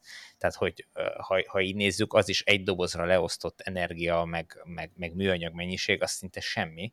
De mégis, hogyha ha ezeket összeadjuk a 8 milliárd embernek, aki a Földön van, mindenki csak egy ilyet dob el naponta, vagy mindenki csak egy ilyet mos el, akkor az rengeteg sok mosószer, rengeteg sok víz, rengeteg sok műanyag. Ezt nem tudom, hogy ha ez, ezeket az összességeket így, így összeadjuk, akkor melyikkel uh, állunk jobban a környezetvédelem szempontjából? Nagyon nehéz ezt úgymond meghatározni és kiszámolni, és ráfogni arra, hogy az egyik jó, a másik rossz. A tapasztalatok azt mutatják, hogy a, az elmúlt 20-30-40 év a fogyasztói társadalom, az eldobhatós dolgok korszaka nem tett jót a világunknak. Megjelentek a mikroműanyagok mindenhol, az óceán aljától a hegyek tetejéig, sajnos a saját szervezetünkbe is, tehát egyre több és több emberben mutatják ki, a vérünkben ott van, azt mutatja, hogy nem jó. Most az, hogy elméletileg, és úgy gondoljuk, hogy az újra és újra felhasznált dolgok jobbak. De itt elmondtam azt is, hogy ugye még a tejfölös és joghurtos pohárnál, hogy nem a patika tisztaságot várjuk el, mert azzal nagyobb a környezeti lábnyom, hogyha tényleg patika tisztára mossuk, hanem csak előbbítjük. Itt is valahogy egy ilyen észszerűséget kell megtalálni, nagyon nehéz. És kicsit így visszatérve még az előző kérdésre, észszerűség, hogy a nagyáruházba bevihetem el dobozomat. Hogyha nagyon sok fogyasztónak ez az igénye, az áruház ahhoz fog alkalmazni, alkalmazkodni. Uh, ahogy megjelentek... Engedik neki. Hát igen. Én, én már annak örülök, hogy ott én már láttam jó pár olyan áruházat, ahol ezeket a felvágottakat olyanba csomagolják, olyan ilyen fóliába, vagy a papírba, aminek megint csak szétválasztható, és ugye a külső része papír, a belső az egy ilyen műanyag fólia, de nagyon egyszerűen, tehát nem az, hogy le kell vakargatnod, szét tudod húzni, és én azt is, ha ilyet veszek, akkor kidobom külön a papírt, meg leszedem ezt a fóliát róla. Igen. Szerencsére a zöldséggyümölcsnél már megjelent ez, hogy viheted a saját kis, nem tudom, ilyen többször használatos uh-huh. kis zacskócskádat. Ilyen szúnyoghálóból vart valamik ezek, nem tudom pontosan. Igen, pár éve jelentek meg ezek a nagy áruházakban, és lehet kapniuk a saját márkás, de nem foglalkoznak azzal, hogyha mást viszel. Lényeg a lényeg, legyen rajta, hogy hány grammos, tudják utána ezt ők kezelni. Tehát ez is a vásárló igényekhez igazodtak. Egyébként itt az a tragédia az a tragédia szerintem, hogy mindenki a, mindenki a pénztárcájával szavaz, nem? És, és én azt vettem észre, például, hogy a visszatérve ebből sajtos példámra régen azért még az volt, hogy drágább volt ez előre felszeretelt. Most már én azt láttam, hogy sok esetben nem drágább, vagy épp le is van akciózva, és akkor az ember megveszi azt a négyszeret sajtot a műanyagba csomagolva, hogy megvenné mondjuk a negyed kilósat. Tehát valószínűleg ezt ott lehetne megfogni, hogyha most nem szeretnék megint csak, ma múltkor beszéltünk, hogy ne adjunk mi a, az állambácsinak tippeket az adóemelésre, megoldja azt saját maga is, de hogyha valahogy ezekre, ezekre lenne egy kvázi büntető adó, amik, amik ilyen jobban szennyező, tehát mondjuk kevés, kevés élelmiszer van becsomagolva egy műanyagba, hogy az embert afelé tolják, hogy vegye azt a kiszerelést, amivel kevesebb csomagolóanyagot használ. Rajta van a termékdíj már ezeken, tehát az állam valamilyen szinten megpróbálja szabályozni. Igen, az a, az a baj ezzel, a, a, a büntetéssel, mert ugye én vissza akartam majd térni a, ennek a, a gazdasági vetületére ennek az egész hulladékkezelésnek, hogy ugye véleményem szerint túl keveset fizetünk a személyszállításért, emiatt vagyunk pazarlók. Ha többet kellene fizetni, akkor gondoskodnánk arra, hogy kevesebb szemetünk lenne, csak ugye ez is visszaüt, és most itt akarok visszakanyarodni Balázs felvetésére, hogy, hogy lesznek mindig olyan társadalmi csoportok, akik, hogyha túl magas a szemétdíj, akkor nem azzal reagálnak, hogy visszaveszik a szemét termelést, hanem azzal, hogy a, az árokpartra meg az erdőszére fogják kihordani a szemetet, mert ott nem kell fizetni érte. Igen, és Balázsnak volt egy nagyon jó példája, ez, hogy mondjam ezt, ez kimaradt a cikkből, amikor ott beszélgettünk veled Zalagerszegen, akkor azt mondtad, hogy valaki egyszer kérdezze meg a postát, hogy az a mennyiségű szemét, amit ő hetente csak hogy kirak a ház elé, azt ők mennyiért vinnék el ha súlyra föl kellene adni, vagy egy bármelyik csomagküldő szolgáltat, és aztán gondolkodjunk el azon, hogy keveset vagy sokat fizetünk el a szemétért. Igen, szóval, hogy, hogy alapvetően ez nem, nem a piaci ára, nagy valószínűséggel nem a piaci árat fizetjük meg, mert hogyha piaci árat fizetnénk meg, akkor nem kéne 80 kilométerre hordani a nem tudom melyik anyagot, hogy ott hasznosítsák, hiszen akkor, akkor abból a pénzből kijönne a, a helyi hasznosítása, vagy a, a, a racionális távolság, haszn, távolságon belüli hasznosítása a, a hulladéknak, tehát hogy, hogy ez, ez semmiképp sincsen jól megoldva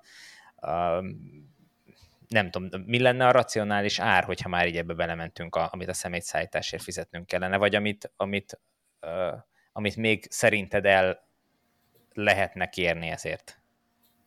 Nehéz racionális árat mondani, mert... Csupa olyan kérdéseket teszünk fel, amire nehéz válaszolni.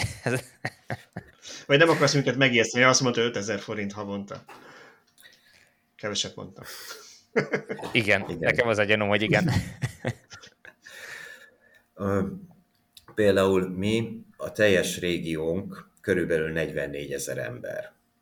Ugyanezt egy nagyobb város lakótelepén le lehet gyűjteni. Uh-huh. Tehát mi ellátunk egy fél megyét. Mondjuk egy nagyvárosba ugyanezt pár négyzetkilométeren el lehet látni.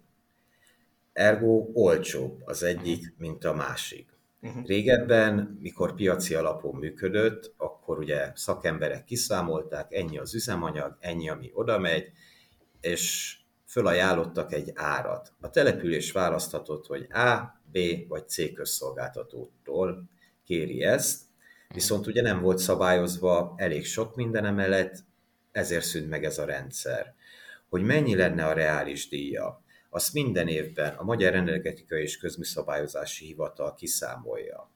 Tehát hiteles információt ők tudnak adni. Az, hogy ők mit számolnak ki, az nem vagyok benne biztos, hogy a reális ár, az az, az ár, amit, amit megmennek nekünk mondani, hogy, hogy, hogy nem, ennyiért. Nem, merik, nem merik megmondani, ja. tehát nem árulják el. ja, értem. Tudom, hogy nekünk nagyjából egy hónapi munka, mire ezt az adatszolgáltatást ki tudjuk tölteni. Tehát Aha. mindent is megkérdeznek. Jó, akkor ezek szerint van egy olyan szám, amit nem mondanak el nekünk. Csak egy. Nem, mert... De tényleg most ez, mert ott van például több településen van olyan rendszer, ahol az edényben, a kukában van egy RFID azonosító chip.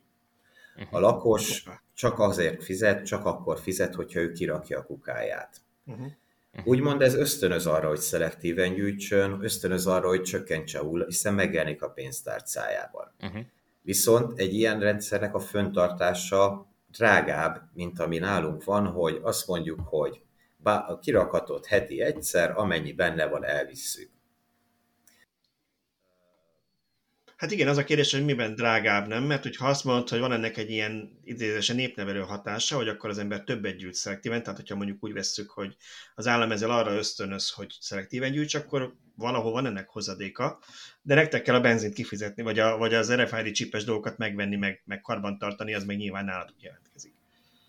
Igen, mert ugye ez úgymond azért drágább, mert egyszer megvenni a kukát és kihelyezni, azután enni nem kér.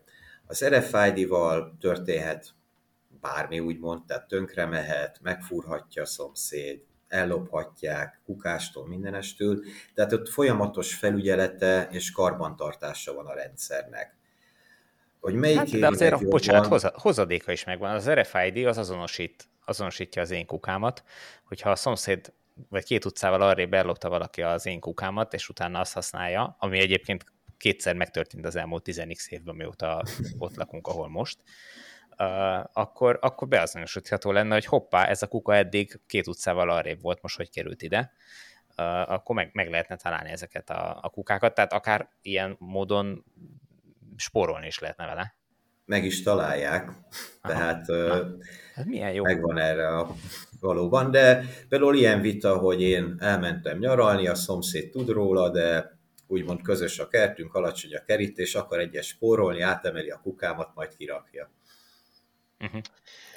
Na jó, messzire vezet, viszont van még nagyon-nagyon sok rövid kérdésünket. Kreatívak az emberek, ne. Igyekszünk az rövidre biztos. fogni, úgyhogy én belekezdenék ebbe a listába, és akkor azt kérnénk, hogy akkor próbáljuk meg mindegyiken így röviden csak arra végigmenni. Ezek olyan praktikus kérdések, amit részben az olvasóktól gyűjtöttünk össze, részben, részben bennünk merültek fel, hogy ezzel a konkrét történettel mit csináljak, vagy ezzel a, ezzel a csomagolanyaggal. Az első ilyen kérdés rögtön az, hogy mi van, ha valami nincs semmi ezekből a megszokott háromszöges újrahasznosítós jelölésekből, tehát nincs rajta ez a műanyagos vagy papíros háromszöges történet, akkor ezt dobjuk a kommunálisba, és ezzel ti valamit tudtok tenni, kiválogatjátok, vagy ez mind ledarálásra kerül? Ha nem egyértelmű, akkor soha ne dobjuk a szelektívbe. Mhm. Kizárólag azt, ami egyértelmű. Hiszen a válogatási költség jóval magasabb, mint a kommunálisnak a kezelése, elhelyezése. Tehát sokkal nagyobb problémát tud okozni egy be nem azonosított anyag a szelektív hulladékgyűjtőben, mint a kommunális hulladékban. Tehát, hogyha nem vagyunk egyértelmű, igen? De csak annyi, az, az nem kötelezik, hogy rátegyenek valami jelölést. Én ne, pont ezen gondolkodtam, ez volt itt a példám, hogy én az utóbbi időben kétszer is vettem ilyen úgy szemes kávét, ilyen kilós kiszerelésben, két tök más márka, de mind a kettő ismert, mert nem az, hogy valami kis ilyen, nem tudom én, az ember az MDF piacon valami okosban, hanem rendes nagy áruházban, rendes ismert márka, hogy akárhogy kerestem, egyetlen egy jelölést nem találtam a kilós szemes kávé zacskán, mi a fenéből készül? Elmondom, hogy van rajta jelölés, csak mikroszkoppal kell keresni, tehát annyira aprók. De ez szó szerint, én is jártam hogy most a, a héten az, az adás előtt elkezdtem nézegetni mindent, és rengeteg olyan cucc van, amit megveszünk az élelmiszerboltban, amit nem tudom már elolvasni, sőt, megtalálni sem tudom sokszor, de elolvasni meg végképp nem tudom, hogy milyen szám van a háromszög közepére nyomtatva. Szóval ez kötelező lenne mindenre rátenni, vagy hogy működik ez? A jelölés hiánya is jelölés. Uh-huh. Tehát Igen. ha nincs rajta az, hogy újrahasznosítható, akkor nem újrahasznosítható. Uh-huh. Aha. Tehát kommunális. Jó, hát igen. Oké. Okay. Ezek szerint ez legközelebb így fog kávét venni, most már nem érdekel. Mi ízlik? Elegem van belőlük. szar, szar, de van rajta háromszög. Igen. Nagyon nehéz ezt, hiszen úgymond egy környezetmérnöknek azt is kell figyelnie, hogy a boldogság, mint olyan, egy nehezen meghatározható faktor, de mégis része az életünknek. Tehát hiába tiszta körülöttünk minden, hogyha úgymond nem vagyunk boldogok, mert olyan kávét iszunk, ami nem ízlik, olyat eszünk, amit nem szeretünk, és így tovább. Tehát, hogyha te valami másban teszel környezetbarát módon, akkor úgymond választhatod azt, hogy azt a kávét iszod, amit szeretsz, de a csomagolása nem olyan. Jó, tehát hogyha két havonta két havonta van egy ilyen kilós kávézacskóm, ami, ami, amivel bűnözök, viszont másban nem fogsz a pokolra jutni. Nem jutok a pokolra, oké. Okay. Jó, Igen. következő pár speciális műanyaga kapcsolatban, például ezekben a háromszögekben nem szerepelt az ABS, ami ki se olvasom micsoda, mert felesleges, viszont nagyon, ugye látjuk rányomtatva nagyon sok ilyen elektronikai terméknek, egyéb ilyen kütyűnek a, a műanyagját, hogyha szétszedjük. Ezt lehet újra hasznosítani, ezt így dobjuk a szelektívbe, vagy ezt inkább a kommunálisba? Vagy a hulladéklerakóba? Mindig tájékozódjunk a helyi közszolgáltató honlapján, ügyfélszolgálatán, hogy ők mit javasolnak. Mert ha megvan a kapacitásuk arra, hogy leválogassák, ha megvan az ügyfelük, akinek ezt értékesíteni tudják, akkor tehetjük. Nálunk nem. Nálunk azért nem, mert jellemzően ezek kompozitok. Hiába van rajta az ABS jelölés, valamilyen műanyagot még tartalmaznak, vagy színező anyagokat, hiszen hogyha így végig gondoljuk, más színe van, más a felülete, má, hiába ABS, az csomóféle fajta, attól függően, hogy milyen extra dolgot kevernek hozzá, hogy fényes legyen, mat legyen, kopós legyen, más lehet a tulajdonsága. Amúgy uh, sajnos nem igazán van meg a feldolgozó kapacitása az ABS-nek, pontosan azért, mert nem egy állandó minőségű nyersanyag. Uh-huh. Miközben kb. minden ilyen elektronikai terméket vagy hát a legtöbbet ugye ebből, e, e, ez a házukra általában ezek az nyomtatva, úgyhogy nagy mennyiségben termeljük ezt a hulladékot, úgy látom. Tetrapak? Igen, tetrapak, ha már így a kompozitokról beszélt, hogy a kompozitok az gyakorlatilag azt jelenti, hogy több anyag van keverve, ha jól értem. Ez a tetrapak az olyan szempontból speciális, hogy van benne műanyag, papír, meg fém is, és erről te nekünk meséltél annól egy picit, de akkor ezt tegyük rendbe a fejekben, hogy a tetrapak az most újrahasznosítható, vagy nem. Ez a teljes doboz ürítős doboz, mit lehet ezzel csinálni? Újrahasznosítható, uh, ugye közszolgáltató függően műanyag vagy papír, ez megint az, hogy ahol kevesebb a műanyag, akkor ott azt kérik, hogy a műanyagba dobják. Mert ugye azoknak az edényeknek jobban megéri akkor, igen, igen, költsége, újrahasznosítható. Ahhoz újrahasznosítása darálással kezdődik, hasonlóan, mint a papíroké, kap egy ilyen pépesítő fürdőt, hasonlóan, mint a papíroké, eközben a fürdő során külön válnak az alumínium, külön válnak a, ví, a műanyag, valamint a papírrétegek. A papírból újra papír lesz, és abból termék, a műanyagot és az alumíniumot pedig jellemzően égetőművekbe küldik. Ugye az alumínium egy nagyon jó katalizátor az égés során, és így is úgymond azt váltjuk ki, hogy a bauxitból előállított alumíniumot kelljen katalizátorként használni. Tehát újrahasznosítható a tetrapak, könnyen újrahasznosítható, nyugodtan dobjuk a szelektívbe, csak érdeklődjünk, hogy a környezetünkben, a régiónkban melyikbe. Ezzel az alumíniummal megleptél, tehát akkor ha a sörös üdítős dobozokat bedobáljuk, abból valószínűleg nem újra dobozok lesznek, hanem olyan helyre használják, ahol el kellene égetni, mert kell a adalékanyagnak alumínium? Ö, nem, abból jó eséllyel újra doboz lesz. Uh-huh. Mert az elég nagy mennyiség és elég tiszta ahhoz, ellenben a tetrapak minimális alulrétegével. Igen, igen. Egyszerűen nincs akkora mennyiség, hogy azt úgy gyűjtsük, gyűjtsük a sok kis pici forgácsod. Más. Tehát alumínium, alumínium, de picike, nagy, tehát hiába más termék, más tulajdonságokkal bír. Az egyik nagyobb, könnyen beazonosítható, hiszen doboz, még a kis alumínium forgácsot, cetlit, miután ledaráltuk. Tehát igazából a, a tetrapakból a papírrészt tudják újrahasznosítani, Leginkább abból készül a... újra termék. Uh-huh, abból készül újra termék, a többi az meg csak hőenergia. Az is újrahasznosítás, uh-huh. hogyha hőenergia. Uh-huh. Ami nem lerakásra Jó. kerül, úgymond az mind újrahasznosítás. Az mind újrahasznosítás. Igen. Egyébként a, pont az alumínium kapcsán, akkor ezt is lehet, hogy meg kell említenünk, ugye a Green Tech konferencián az Auditról tartottak előadást, ahol elmondták, hogy és ez nekem egy ilyen lámpa volt így a fejben, hogy, hogy ez nem úgy működik, hogy a, ahogy mondtad, mondjuk a tetrapak alumíniumából egy Audi lesz, mert ugye, hogy az alumíniumok is más minőségűek például, és náluk például most az a legújabb újítás, hogy már ami náluk hibás alkatrész, azt újra tudják úgy hasznosítani, hogy közvetlenül abból újra autót gyártanak, hogyha hibásnak kerül meggyártásra valami. Alkatrész, igen, tehát hogy, tehát hogy az, az alumínium darab, mert hogy korábban erre nekik tiszta alumíniumot kellett mindig vásárolni, mert hogy csak abban tudták garantálni. Tehát az, hogy mi az alumíniumot gyűjtjük, abban nem biztos, hogy abból, ahogy Szöcske mondta, mindig doboz lesz, mert lehet, hogy nem olyan a minősége. Ezek szerint. Igen, és ezért van az, hogy bár elméletileg rengetegszer újra lehet hasznosítani a fémeket, mégis gyakorlatilag a szennyeződés rajta lévő festék rontja a minőségét, mikor megolvasztják. Az Audinál, ugye láthattuk ott az előadáson, annyira tiszta az a gyártósor, hogy az ott keletkező úgymond hulladék nem tud mással keveredni. Uh-huh. Tehát uh-huh. tiszta is marad. Ez hihetetlen odafigyelés kell, gondolom meg is van ott, de igen, tehát gyakorlatilag romlik a minősége a szennyező anyagok révén. Igen, tehát hogyha mondjuk a zsíros lenne a présgépek kenőzsírjától, akkor nem tudnák visszavinni abba a kohóba, hogy újra ezt a, bán, vagy ezt a tekercset csináljanak belőle nekik. Igen. Jó, menjünk tovább. Menjünk tovább, igen. A, kevert anyagok kapcsán szerintem már beszéltünk így a kevert műanyagokról, viszont én találtam egy érdekességet, ahogy most én is így kényszeresen nézek mindent.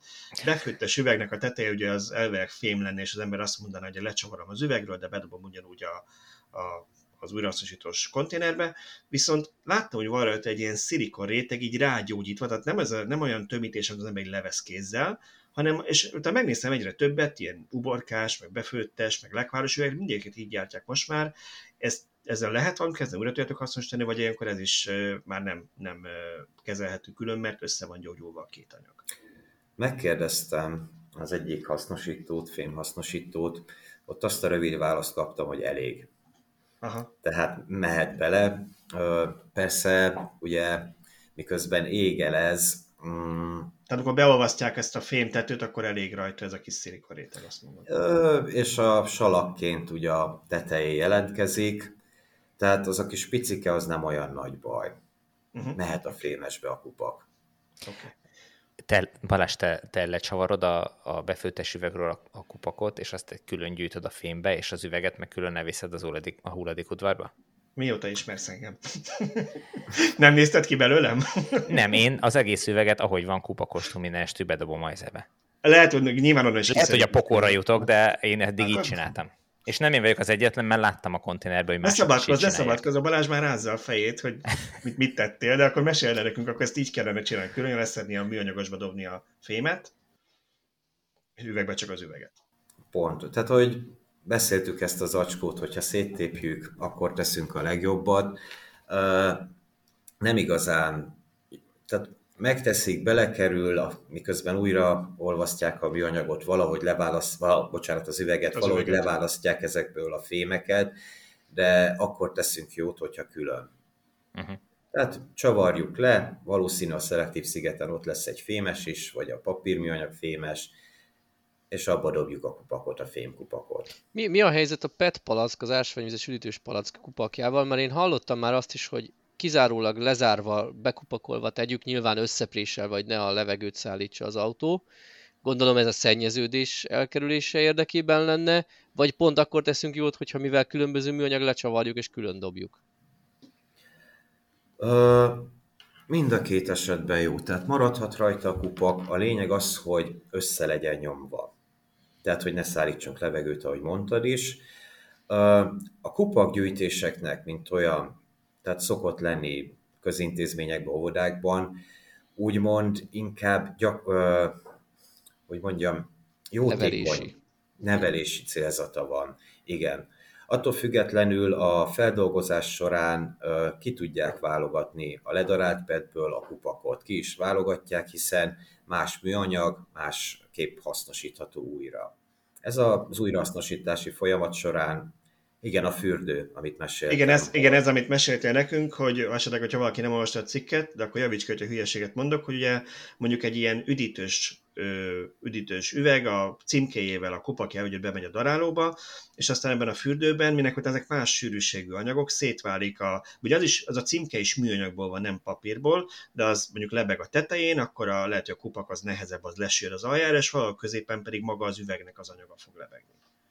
Igen, tehát megvan a igen, mond, mond bocsánat. Megvan a technológia szétválasztásra, és olcsó és elterjedt. Most ennek kapcsán az, az jutott eszembe, hogy, és ez nem ide tartozik, de hogy miért nem lehet petből csinálni a kupakot is, hogy ugyanaz az anyag legyen, és ne kelljen ezzel foglalkozni, meg mondjuk vékonyabbra hengerelt pet fóliát rakni rá körbe, hogyha... Ö, ennek valószínűleg megvan a gyártás technológiai, hogy Aha. miért nem. Így olcsó. Nem tudom. Mert úgy lehet, hogy két centtel drágább lenne a, a kupakot gyártani, és ezért inkább azt az 5 centes válogatási költséget azt rátolják a szelektív hulladék kezelőre? Én úgy gondolom, hogy a kupaknak merevnek kellene lennie, és a PET nem egy merev műanyag. Uh-huh. Tehát lehet, hogyha összevisz, tehát a PET ugye lágy. Hogyha a kupak is lágy lenne, és hogyha a szállítás közben megnyomódna az üveg, lehet, hogy nem lenne meg az a tartósága. Nem tudom, ez most de... így a gondolatom. Aha, ez abszolút lehet. abszolút lehet, de hogy, hogy a másik oldalon meg ott van, hogy a, a kupaknak a, a másik oldala, amire a kupak rámegy, az viszont PET. Igen, és az hát, merev. Ott, ott meg megvan a merevség, meg a, ott nem, nem csak a merevség, az összes olyan tulajdonsága megvan, ami, ami ahhoz kell, hogy az ott zárjon. Jó. Minek után Balázs nem térje a választ, így a megfejtéseket a Magyar Televíziós Szabadságtér 17 címre várjuk, és menjünk tovább a következő kategóriában. Ragasztos. Innen is látszik, hogy, hogy a mi Balázsunk, Bíró Balázs nem mai csirke. Hát igen, ilyenekre Fiatal hallgatóinknak fogalma sincs, hogy Fogalmak nincs, igen. Nem baj, majd leguglizzák. Ragasztós dolgok nekem ez mindig ilyen nagy szívfájdalmam, hogy, hogy nem tudom, ezek mennyire szennyezik be a, a terméket. Volt itt pár példám. Az egyik például mondjuk az ilyen tisztasági törlőknek a, az ilyen visszazárható teteje, ami ilyen ragasztós kicsi fólia rajta, akkor mondjuk amiről az előbb beszéltünk, ezek a felvágott a sajtos szeretelt csomagolások, ami visszazárható, szintén ragasztós, de például ott van a kartondoboz, ami oké, okay, a kartondoboz úgy lehet hasznosítani, de tele van körbe mindenhol tekerve celluxal. Most ezekkel mi, a, ezekkel mi a helyzet? Azt a celluxot szedjük le, és az kommunális, vagy az megy a szelektívbe, ezek a, a felvágott az zacskónak a teteje, az, ami ragasztós, az akkor szintén kuka, mármint értve, hogy kommunális, mert a ragasztó miatt nem lehet. Mesélj nekünk erről egy picit. Ö, akkor teszünk a legjobbat, hogyha mindig megpróbáljuk alapanyagaira visszabontani. Tehát igen, le kell szedni a kartonról a ragasztót, de a tollat már nem kell leradírozni. Azt, hogy utána hova kerül ez a cellux, ezt már ugye a közszolgáltató tudja megmondani. Uh-huh. Nálunk jobb, hogyha a kommunálisban, mivel nem egy hasznosítható anyag, rajta van az a ragasztó, tehát az még egy plusz vegyszer, ami az olvasztás során ki tudja, hogy mit művel a gépbe. Tehát az kerüljön a kommunálisba. A védőgázas csomagolás nem kerülhet a szelektívbe, mivel egy kompozit műanyag különböző vegyszereket kevernek hozzá, hogy ne romoljon meg, ne kezdjen el tényleg beszürkülni az a husi vagy a sajt, ami benne van, szintén nem kerülhet a szelektív hulladékgyűjtőbe. Hoppá, ez nagyon fontos. Tehát ez a tálca, amiben a sertéscombot veszem, vagy a virsli, amiben benne van, ezek, ezek mind a kommunálisba kerüljenek? Nézzük meg, hogy mi van a csomagolásán, de jellemzően kommunálisba. Tehát ellen, ezt, nem ezt nehéz kimondani, hogy mondjuk mindegyik ilyen. Persze, mert te nem ismersz minden terméket nyilván.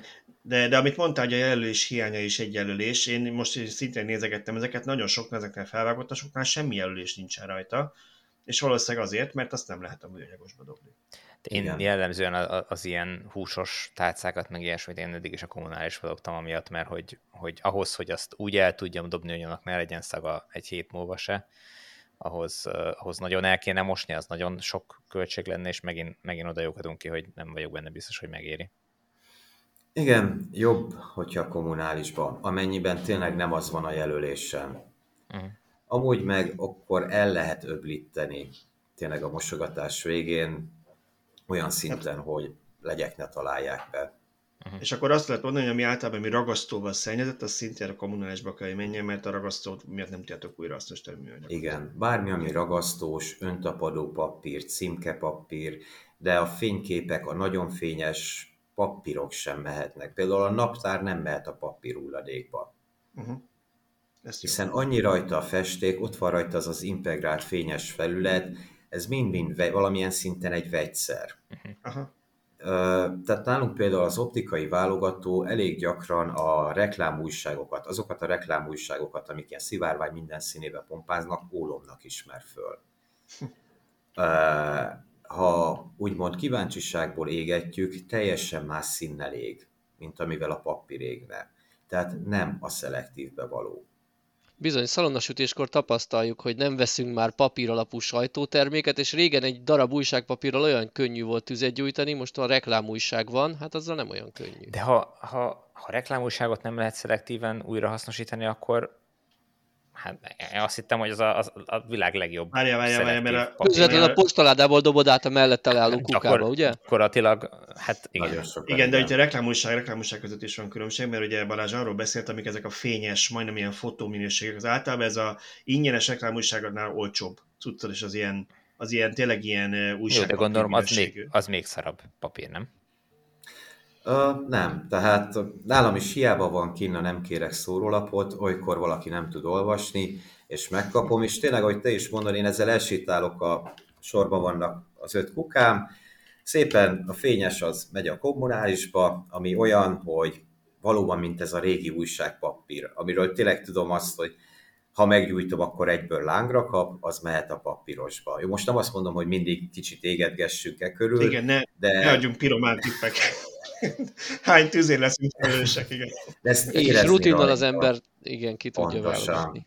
Igen, igen. Tehát ami papírnak néz ki, papír az mehet az újrahasznosított papírba, de amilyen nagyon fényes, nagyon jó magidős, akár magazinok ilyen nagyon ilyen fotorealisztikus minőségűre nyomtatva, az sajnos már nem mehet a papír. Hát igen, a, a, a nyomtatás a Magyarországon, illetve hát valószínűleg az EU-ba szerintem már vagy két évtizedben van tiltva a, a, a fóliázás, tehát hogy fóliával nem lehet ragasztani, de lakkozás az, az létezik még ma is, tehát ez a, ezek a fényes felületek, ezek lakkozva vannak, tehát lakfesték már rajta feltételezem, hogy ez uh, És jó volt több a festék, mint a cellulóz, ezért nem is ég.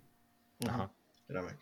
Jó, ha már ilyen speciális anyag, még a hungarocáról egy fél szót beszéljünk, erről veled is beszélgettünk, és lehet, hogy én írtam hülyeséget, mert én azt írtam a cikkben, hogy ezt igazából nem lehet normális újra hasznosítani, kivéve, hogyha mondjuk ilyen szigetelő anyagként esztrik betonba keverik, amiről meséltél nekünk, illetve találtam meg olyat az interneten, hogy hát a Kanadában van, van valami gép, vagy valami hulladékhasznosító, ahol, ahol ezt tudják oldószerrel oldani.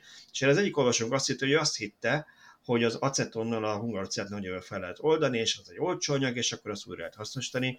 Mi van a hungarocellel? Ami, ami mindent beborít, mert ugye minden terméket, amit veszünk, bútort, elektronikát, mindent ebbe csomagolnak, hogy ne törjön össze. A hungarocellnek rendkívül sok hasznos tulajdonsága van. Azt szeretjük, hogy könnyű és trapabíró, de pont amivel, mert könnyű, ezért a szállítása nem túl gazdaságos, hiszen nagy térfogatot tölt ki. Uh-huh. Uh, saját számításaim szerint 20 kilométernél messzebb nem érdemes vinni a hungarocelt, amennyiben úgy hasznosítjuk újra, hogy ezt vissza gyöngyökké bontjuk. még igen, az építésbe lehet utána hasznosítani, vagy babzsákfotelban. Most én arra a hungarocszerre gondolok, ami mondjuk a lakosságnál van gyűjtve a hulladékudvarba, tehát a bármi lehet, mellett az építési.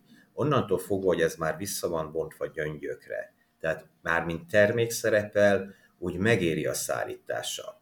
Tehát az ömlesztett hungarocell, mivel össze-vissza így úgy állhat, nem, tudod, nem lehet százszázalékosan kitöltetni a konténert, nem éri megszállítani.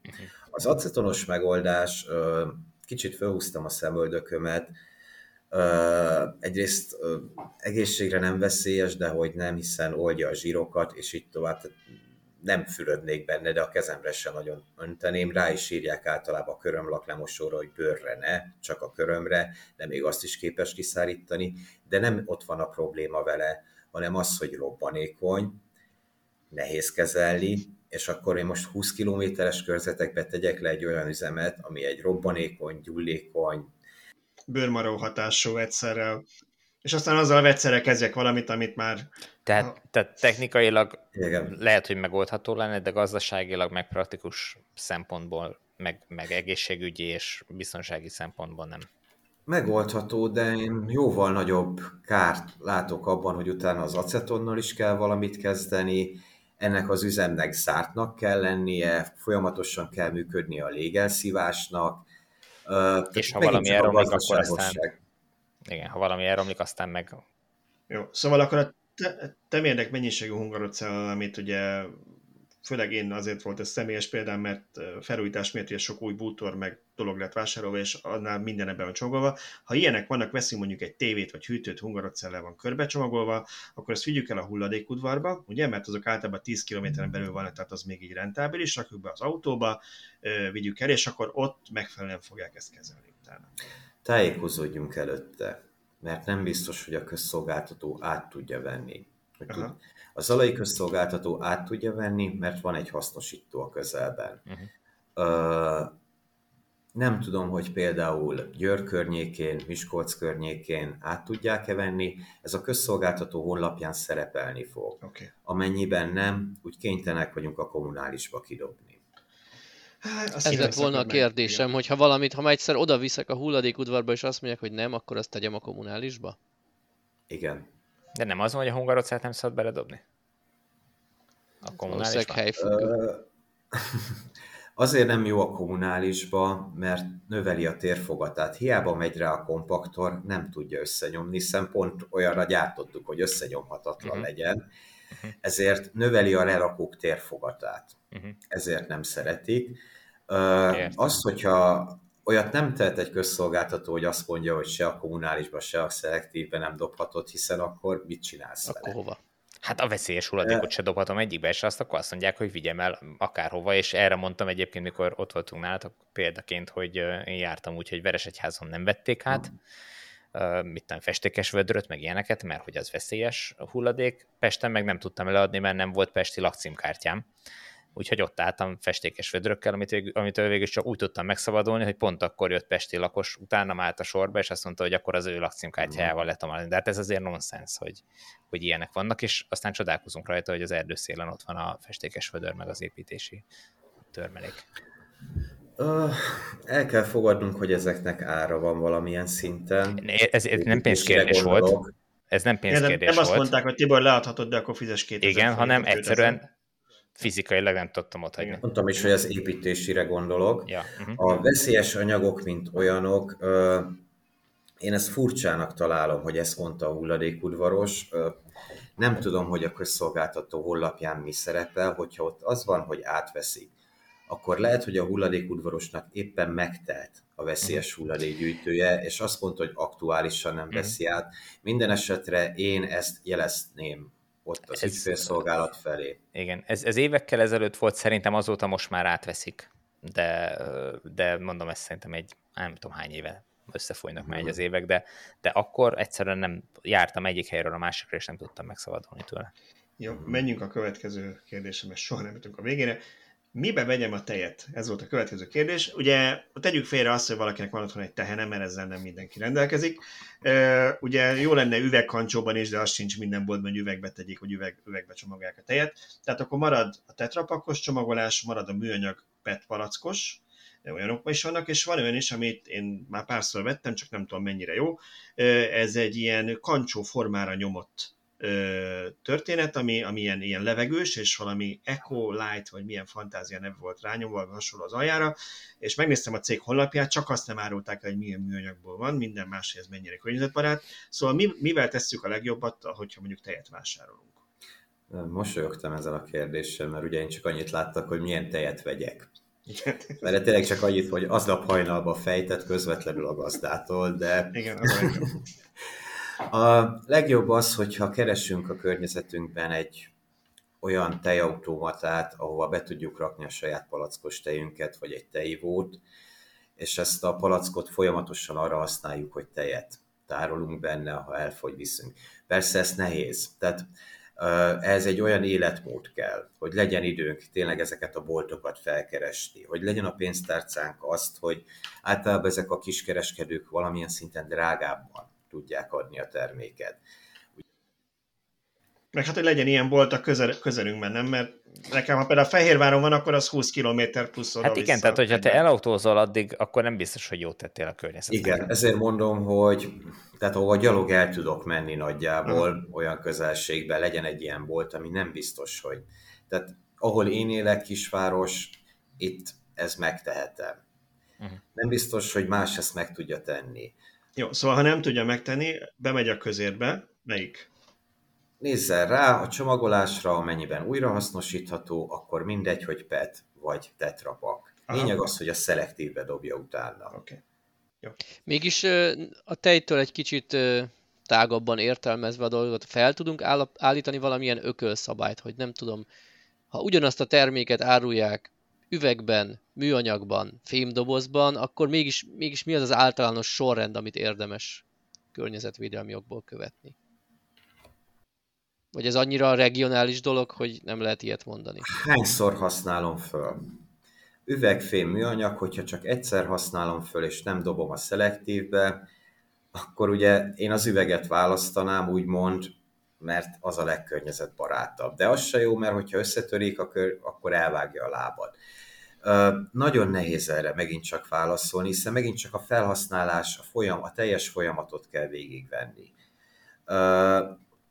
Én, hogyha ugye most az állateledeles kérdés volt, az, hogy igen, alupak, konzervdoboz, vagy pedig a zacskó. Igen, igen, mert uh, itt, itt, szintén én szoktam ezen felállítani magam azért jött be a kérdés, hogy minden ilyen kis macska eledel, ilyen kis ekkora kis tasakokba van csomagolva, hogy lehetőleg uh-huh. naponta egyet minimum vegyél egy macskának, és aztán dobod el. Én értem, hogy valami alumínium-szerű anyagból van, aztán egy keverte, azt nem tudom, mivel teszünk legkevésbé kárt? Tudom, főzünk a macskának kaját, de azon kívül. Az nem újra hasznosítható sajnos az az alutasak, viszont a konzervet veszünk, nem biztos, hogy a elfogy annyi, bár ugye ezek általában lehet kapni hozzá ilyen műanyag zárófedelet, amúgy sokkal jobb, hogyha konzervet veszünk, és a szelektívbe dobjuk utána, mint a alutasakost. Lényeg, hogy a szelektívbe kerüljön. Én személy szerint száraz tápot adok a macskáimnak, van a közelben egy olyan állateledelbolt, ahol elfogadják, hogy viszem a kekszes dobozt, és a két kilós kekszes dobozba a kutyákaját töltöm, az egy kilósba, meg a három cicának az egyheti kajáját, de ugye, ahogy elmondtam, én olyan körülmények között élek, ahol ezt könnyen megtehetem. Uh-huh.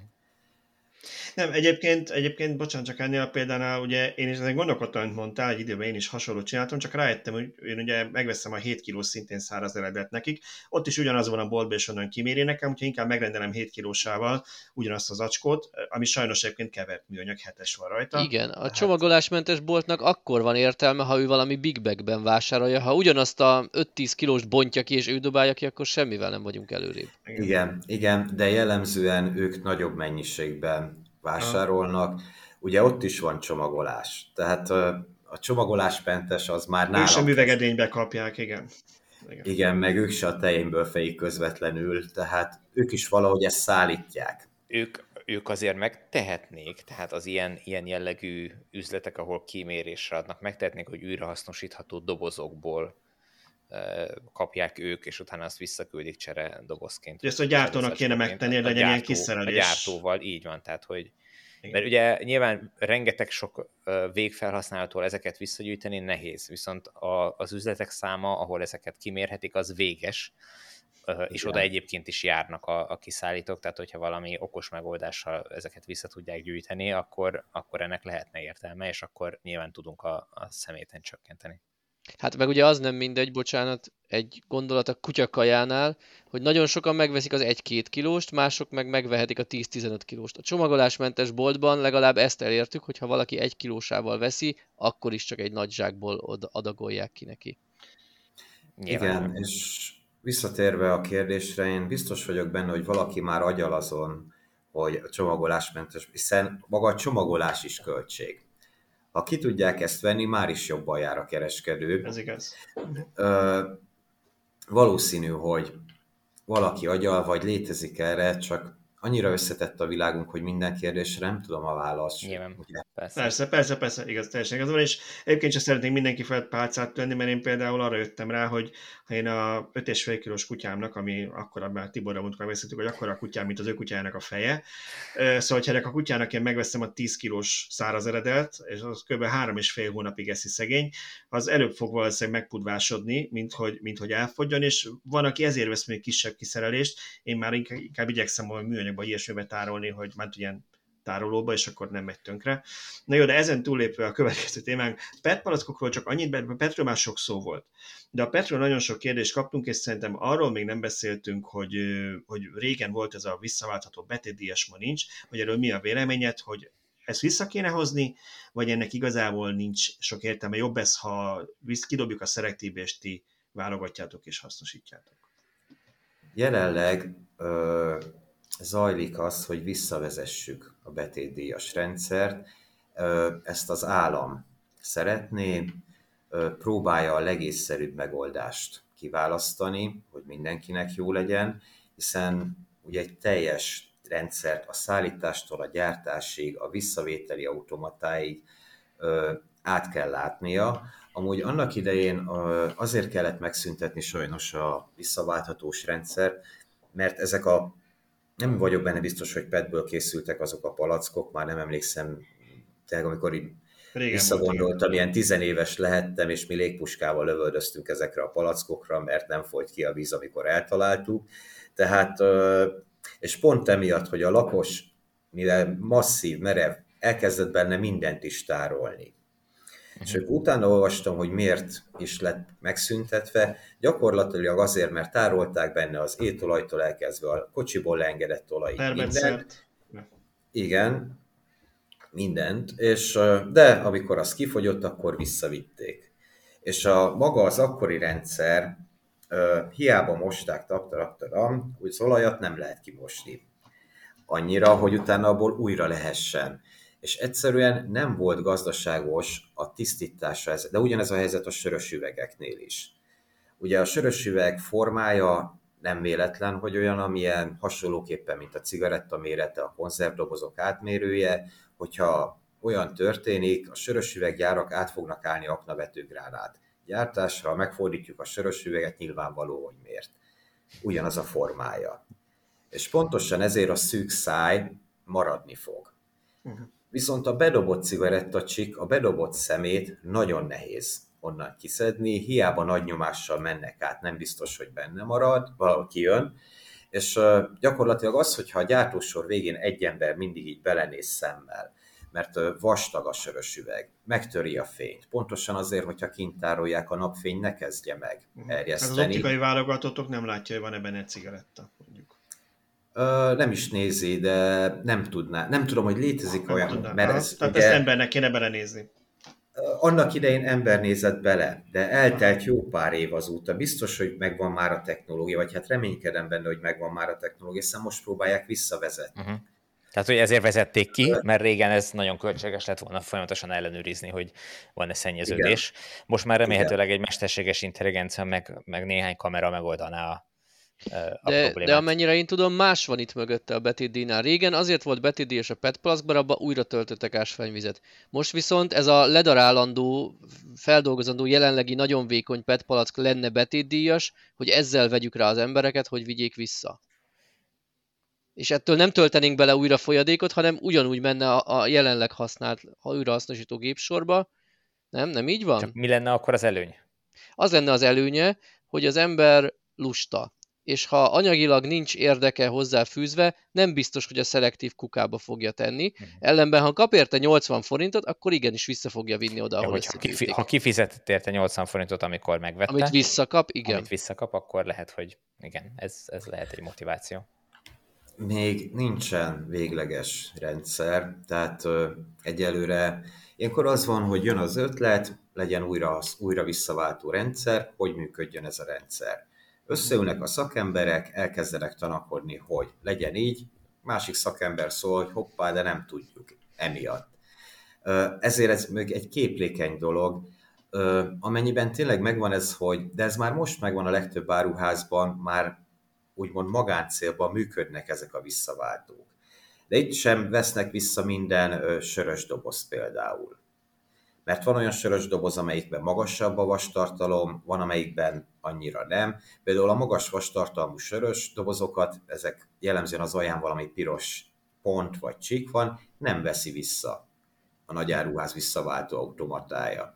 Hiába viszik oda. De ugye vannak PET visszagyűjtő automaták is a nagyáruházakban, akik minimális pénzösszeget adnak ezekért a petekért.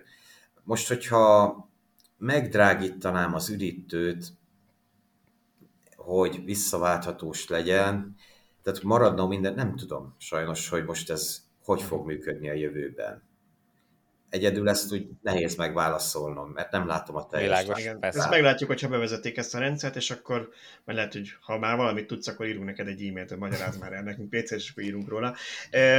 Van itt egy nagy kategória, amiről röviden beszélünk, ez a szennyezett történet, az úgy is kapcsolódik az, amit az előbb mondtál, ugye ezt mi is fontosan tartottuk, hogy a cikkbe ki legyen emelve, hogy ne dobjunk semmit a újrahasznosítóba, ami szennyezettnek számít, mert akkor tönkretehetjük azt az egész, nem tudom, azt az egész kád, vagy az egész adagot. egész adagot, igen, amit éppen, köszönöm szépen, amit éppen akkor mondjuk ledaráltak, mert mondjuk, amit mondtál például az olaj, az akkor beszennyezi az egészet, és nem lehet már újrahasznosítani. Mi számít szennyezetnek, mit ne dobjunk az újrahasznosítóba, ez lenne a kérdés, mondjuk kezdjük a műanyagoknál, aztán mehetünk a papírra. Gondolom az olaj az egyik első ilyen. Igen, tehát sem kenőolaj, sem étolaj, sem uh, motorolaj, uh, hogy úgy mondjam, egy csepp olaj is rengeteg kárt tud okozni, hiszen viszkózus nagy területen ki tud terjedni. Uh, amiben már minimális olaj van, az szennyezett. Uh-huh. Azt uh, ne dobjuk oda.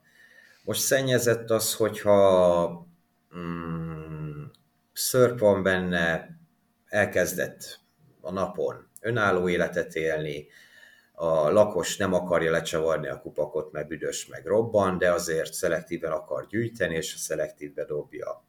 Az is szennyezetnek számít. Uh-huh. Az azért szennyezett, mert nem tudjuk, hogy milyen élet indult meg abban a PET palackban, hogyha azt mondjuk összenyomja a kukásautó annak a belső terében, mi fog történni, cukros löty, arra is rájönnek a legyek, megy a kukásautó, odébb viszi a legyet, az berepül mondjuk egy óvodá, tehát itt uh, majd, hogy nem ilyen Stephen Kingi gondolkodást is föl kell venni. Hát igen, de ez, ez igaz, amit mondasz, mert ugye a szemét nagyon sok betegséget tud terjeszteni, tehát ez, ez nem, nem egy teljesen random példa. Volt még itt egy, tudom, hogy ez, ez, ez réteg eset volt, de eszembe jutott például, hogy oké, szennyezetről beszéltünk a zsíradékok olajokról, de például ilyen virágföldes zacskók, tehát ami mondjuk földdel szennyezett, az is szennyezetnek számít, azt se dobjuk ki, tehát igazából akkor semmi olyat, amire bármi szennyeződés van. Igen, tehát például a cementes zsák nem tudjuk belőle kirázni úgy a cementet, hogy az ne tapadna meg a pépesítésnél. Virágföld, zsák, Más miatt sem való a szelektívbe, nem csak amiatt, mert földes marad, annak az anyaga olyan, hogy nem szelektív, tehát nem lebontható, nem újrahasznosítható. Uh-huh. Okay. Uh, papíroknál, ugye szó volt erről, Tibor mondta, a pizzás doboz. Beszéljünk akkor a pizzás dobozról, mert ugye arra azt Én simán, tudni, hogy zsíros én eddig a pizza. bedobtam. Igen, én eddig azt követtem, hogy ha mondjuk a teteje hál' Istennek még nem lett zsíros, azt én ketté téptem, és akkor a teteje ment a recyclingbe, a zsíros alja meg ment a, a normál kukába. Van olyan pizzahely, ahol beraknak még pluszba egy ilyen hullámpapit, és az beszívja a zsírt, és akkor az alja sem lesz zsíros. Mit kell ezzel követnünk? A jó ízlést. Tehát ránézek, és valóban egy-két csöpp. De tényleg egy-két csöpp az még nem baj, nem olyan nagy baj. De ha mondjuk a kisujjam körménél nagyobb mennyiség, az már baj.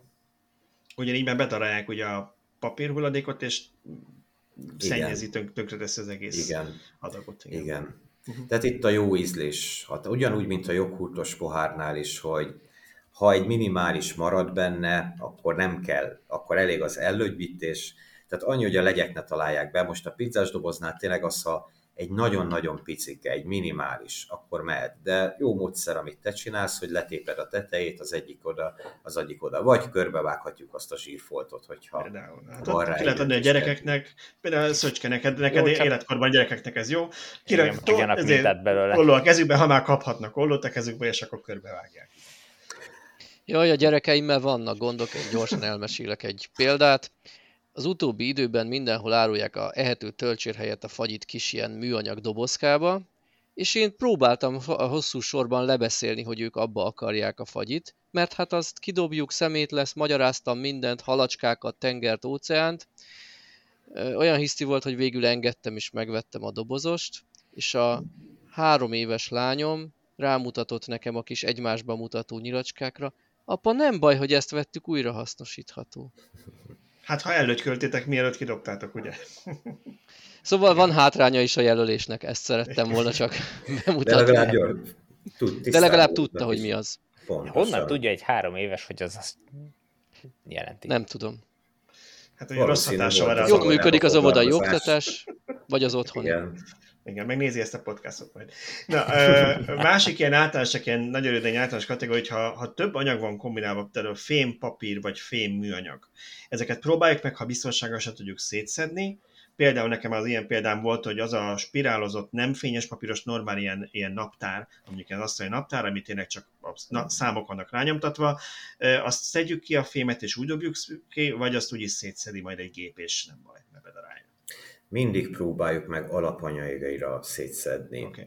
Tehát igen, Tibor, én ezeket úgy dobtam ki, hogy tényleg let, letépegettem róla, tudom, hülye vagyok, de látod? Nagyon, nagyon gondos vagy. Én Mondjuk Ráérek. nem tudom, szerintem két évtizeden nem vettem ilyen naptárt, azelőtt meg nem volt szelektív hulladékgyűjtés Magyarországon, úgyhogy nekem ilyen problémám nem volt, de uh, nem tudom. Tehát... Nekem ez még a régi, régi munkahelyemnél mindig mindenki már, kapott egy asztalára év elején, és azokat mindig így. Ez már, ez már, hogy mondjam, az a, az a szint, ugye azért a szelektív hulladékgyűjtésnél is arra nagyon kell vigyázni, szerintem legalábbis, hogy ne legyen túl bonyolult. Tehát ami már nagyon bonyolult, azt már nagyon leszűkített azt a kört, azt a felhasználói kört, aki hajlandó lesz azt megcsinálni. Amíg csak annyi van, hogy azt mondod, hogy pap, ránézel, hogy papír, és az megy a szelektívbe, addig még egy viszonylag nagy kört rá tudunk venni. Ha már azt mondod, hogy vagdossa körbe a zsíros foltot a, a pizzás dobozon, akkor azt mondja, hogy ott tegye meg a fenebe, dobja a kommunálisba, és kész. Igen, tehát mm, ezt viccnek szántam a vagdost körbe, mert... Jó, uh, szándékosan uh, hoztam ezt az extrém De példát. igen, igazad van, és fel kell hozni, mert uh, nehéz azt mondani, hogy most az az idő, amit mondjuk arra a szétfagdosásra, a letépésre, azt foglalkozzak inkább a gyerekeimmel. És sokkal hasznosabb lesz akkor az az idő, mint amennyi haszonanyagot termelek azzal, hogy szétszedem. Családi programot kell ebből csinálni, ennyi a megoldás. Akár igen. Tehát Vasárnap délre a gyerekek mihez van kedvetek, hulladékot fogunk szétszedni, válogatni. Hulladékot válogatunk, amúgy miért ne lehetne ebből családi programot, és akkor tényleg a jövőnek készül. Amúgy mindig próbáljuk alapanyagaira visszabontani, hogyha szeretnénk szelektíven. Uh, hogy úgy mondjam, ha nem a környezetbe eresztjük ki, nem az utcán dobáljuk el, Más sokat tettünk a környezetünkért, mert az valószínű szakemberhez fog visszakerülni. Az, hogyha már szelektíven gyűjtünk, az egy plusz, de nem kell görcsösen ragaszkodni ezekhez. Próbáljuk meg a boldogságot. Tehát, hogyha nekünk boldogságot okoz, hogy szelektíve, hogy összeülünk a gyerekekkel és tépkedjük a naptárat, akkor erőltessük. De hogyha azt az időt, amit a naptártépkedésre nincs akkora értéke a szelektívnek sokszor, mint amekkor ez az idő, és ez uh, bután hangzik, de próbáljuk meg tényleg így kiegyensúlyozottan. Legyünk racionálisak, igen, ahogy De hogyha mondtad, igen. de akkor teszünk rosszat, hogy ami nem odavaló, azt a szelektívbe dobjuk. Uh-huh. Jó. Amiben nem vagyunk biztosak, menjen inkább a kommunálisba, ne terhelje a válogatást. Uh-huh. Én bízok abban, és már megvan az is, Ausztriában is már elkezdték a lerakókat úgymond visszavontani, mint a bányákat. Már már megvannak ezek a mobil válogatósorok. Én bízok benne, hogy ahogy a mi is próbálunk mit kezdeni, technológiai jutások folyamatosan, hogy eljön hamarosan az a jövő, az a generáció, aki megtalálja erre a megoldást. De görcsösen ennek élni nincs értelme. E, nagyon elszaladtunk itt többen. Nekem az lenne a javaslatom, hogy még egyetlen egy kört nézzünk meg, az pedig a villanyautózáshoz kapcsolódóan az akkumulátorok témaköre. Nem feltétlenül amiatt már, hogy most mit kezdjünk a, a Tesla akkumulátorral, ami Balázsnak a kocsi aljáról szereltünk ki, hanem, hanem ugye említetted, hogy egyre gyakrabban kerül akkumulátor, litium akkumulátor a, a kukába, és hogy nektek is volt már kukás autó tüzetek ebből kifolyólag, hogy ezekkel mit lehet kezdeni. Így van, és miért válaszolsz csak egy nagyon rövid példa, mert, mert én ennek múltkor próbáltam utána, ezért szerintem ezt mi privátban beszéltük, amikor ott voltunk és beszélgettünk, de nem került be a cikkbe, hogy ugye akkumulátor és elem, ez nem ugyanaz. És vannak ezek az elem visszagyűjtő pontok, ahol a, az egyszerűen elemeket visszagyűjthetem, és én azt kérdeztem tőle, hogy oda bedobjuk-e mondjuk az újra tölthető nikkel-metálhidrid kis ceruzelem akkumulátort, vagy a laptopnak a használat, hogyha kiszedtük akkumulátorát, és azt mondta, hogy lehetőleg ezeket ne, hanem oda, oda inkább csak a normál elemeket tegyük, és ne az akkumulátorokat.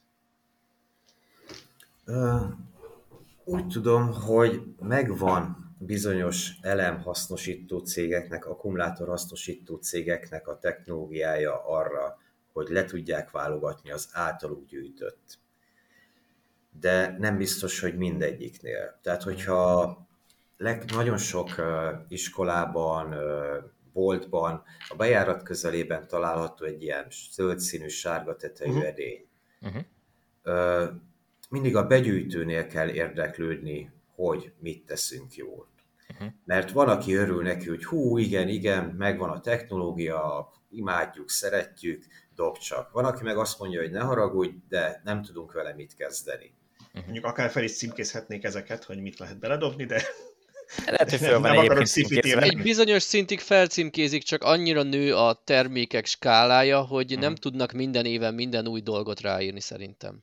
Hát igen, meg nagyon sok laikusnak ugye az elem akkumulátor azok szinonimák. Maximum tudja az egyiket újra tölteni, a másikat nem. De... Hát, és nem csak a laikusoknak nagyon sokszor, sajnos. Igen. Szóval akkor, hogyha ilyen litium akkumulátorunk van, és nem tudjuk, hogy ott abban a újrahasznosító, abban a, abban a gyűjtőhelyen, mondjuk a közértben, ahol ki van téve, vagy egy barkácsáruházban, abban ezt be lehet dobni, mondjuk nem tudjuk őket fölhívni, vagy nincs ráírva, akkor ezeket általában a, a környéken a hulladékudvarban lehet szintén leadni? Igen, igen. A hulladékudvaros pedig tudni fogja megfelelőképpen kezelni. És akkor ne csak ne azért ne dobjuk a, a kommunálisba, mert hogy egy veszélyes anyag, kettő értékes anyag, hanem három még kis gyulladhat a ezek szerint. A, igen, az újfajta a, akkumulátorok, ugye, hogyha oxigén éri őket, akkor heves reakcióba, égésbe kezdenek. A másik a régi elemek, ugye alkáli elem uh-huh. a teljes neve, az alkáli földfémek pedig nagyon fontosak, abból készülnek a műtrágyák. Ezeket begyűjtik, és ugye az alumíniumborítást másképpen, a belsejét pedig műtárgyagyártásra használják föl, és fontos tudnunk, hogy a nitrátok, ahogy a termőtalajunk is rendkívül fogy.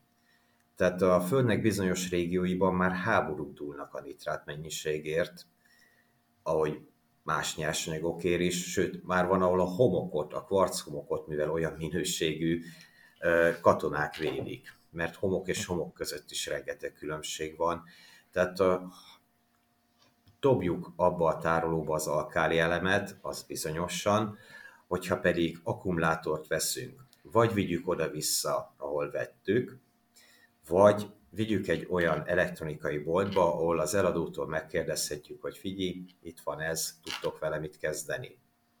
Jó esetben Igen, itt, már kérdezték tőle. Igen, itt az a, az a kérdés ennek kapcsán, hogy ugye általában az szokott lenni, hogy ha jól tudom, jogszabály kötelező őket, hogy vissza kell venniük, de legtöbb helyen azt mondják, hogy ha veszel nálam egy újat, akkor vissza kell vennem. Például veszel nálam egy új hűtőt, akkor, akkor leadhatod a régit, vagy, vagy egy számítógépet leadhatod a régi laptopot, de hogyha mondjuk én nem ott vettem, csak mondjuk van a fiókomban egy telefon, vagy egy laptop, ami már kuka, azt én besétálhatok egy, nem tudom én, nem mondok márka neveket, egy bármilyen elektronikai boltba, és át kell venniük, vagy ha jó fejek, akkor esetleg azt mondjuk, belefér, átvesszük.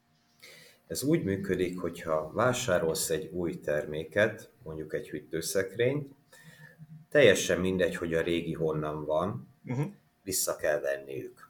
Hiszen ennek a hűtőnek lehet, hogy 40 év volt az élettartalma, és az a, a meg már szolgáltató pontosan vagy nem létezik. Aha. Azt nem tehetik, nem teheted meg, hogy fogod a hűtőszekrényedet és elviszed nekik, hogy kezdje vele valamit.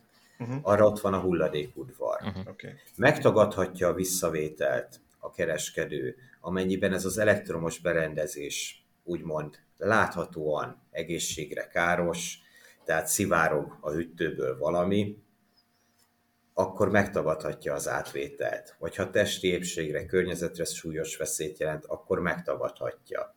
Tehát ha mondjuk csorog Tehát, ki az akkumulátornak a belseje, mondjuk ezek most már nem olyanok, de ha mondjuk egy, nem tudom, egy, egy órában szétfolyt az elem, vagy bármi ilyesmi, uh-huh. akkor azt nem fogják átvenni, mert az már egy veszélyes, hogy ott mindenhol szivárog. Nem, valóban nem, és ez úgymond észszerű is. De tényleg, hogyha egy újat veszek, akkor az ugyanolyan régit kötelesek visszavenni, még úgy is, hogyha az újat házhoz szállítással kérem, a régit neki köteles elszállítani uh-huh. a visszafuvarral. Tehát nem nekem kell gondoskodnom, abban az esetben, hogyha a házhoz szállítást kértem. Most az, hogy ingyenes ez vagy sem, az... Nagyon fontos kiegészítés, igen, mert én már többször jártam így, hogy ha valaki így vesz valamit és házhozszállításra kéri, pro tip, hogy írja bele a megjegyzés rovatba, hogy ő le fog adni egy, egy hűtőt, mert nekik az a számolniuk kell, hogy a teherautón legyen hely, meg akkor azt úgy viszik, meg úgy pakolják, tehát ne ott jelentse, vagy egyébként, ha srácok, a másikat vigyétek is le, hanem tessék a megrendelést ezt jelezni, és akkor át kell venni, és nekem eddig mindig el is vitték ingyen ilyenkor. Egyébként nekem az a tapasztalatom, bár nem sokszor adtam ide, de amikor próbáltam, akkor nem vacakoltak, hogyha csak besétáltam egy rossz hajszárítóval egy akármelyik üzletbe, hogy ugyan most nem vettem, de itt ezt leadnám, mindig szó szerint, vagy szó nélkül átvették, tehát Érdemes nem szoktak, megpróbálni, igen. Nem szoktak fönnek adni azért ezen szerencsére. Ez szerintem egy jó üzletpolitika is, bocsánat, mert, mert, mert oda megyek akkor, ahol, ahol ilyen pozitív élményem volt. Legközelebb oda megyek vásárolni. Oké. Okay. Balázs, nagyon sok mindenre válaszoltam, nagyon szépen köszönjük az idődet. Közel két órás villanyról, úgyhogy mindenki, aki azt írogatja nekünk a kommentekben, hogy rövidek, most megkaptátok az extra hosszút, úgyhogy nagyon szépen köszönjük, hogy ilyen sokáig a rendelkezésünkre álltál. Szerintem fogunk majd még a jövőben téged keresni, hogyha ha lesz időd, mert biztos lesznek még témák, meg kérdések. Szeretnénk egy kicsit úgyis többet foglalkozni ezzel a témával. Nektek is köszönöm természetesen Tibor és Szöcske, hogy megint itt voltatok, hallgatóknak, nézőknek, olvasóknak, hogy már megint minket követtek, és jövő héten újra villanyóránk lesz, úgyhogy gyertek akkor is. Köszönjük szépen. Sziasztok! Sziasztok! Sziasztok! Sziasztok!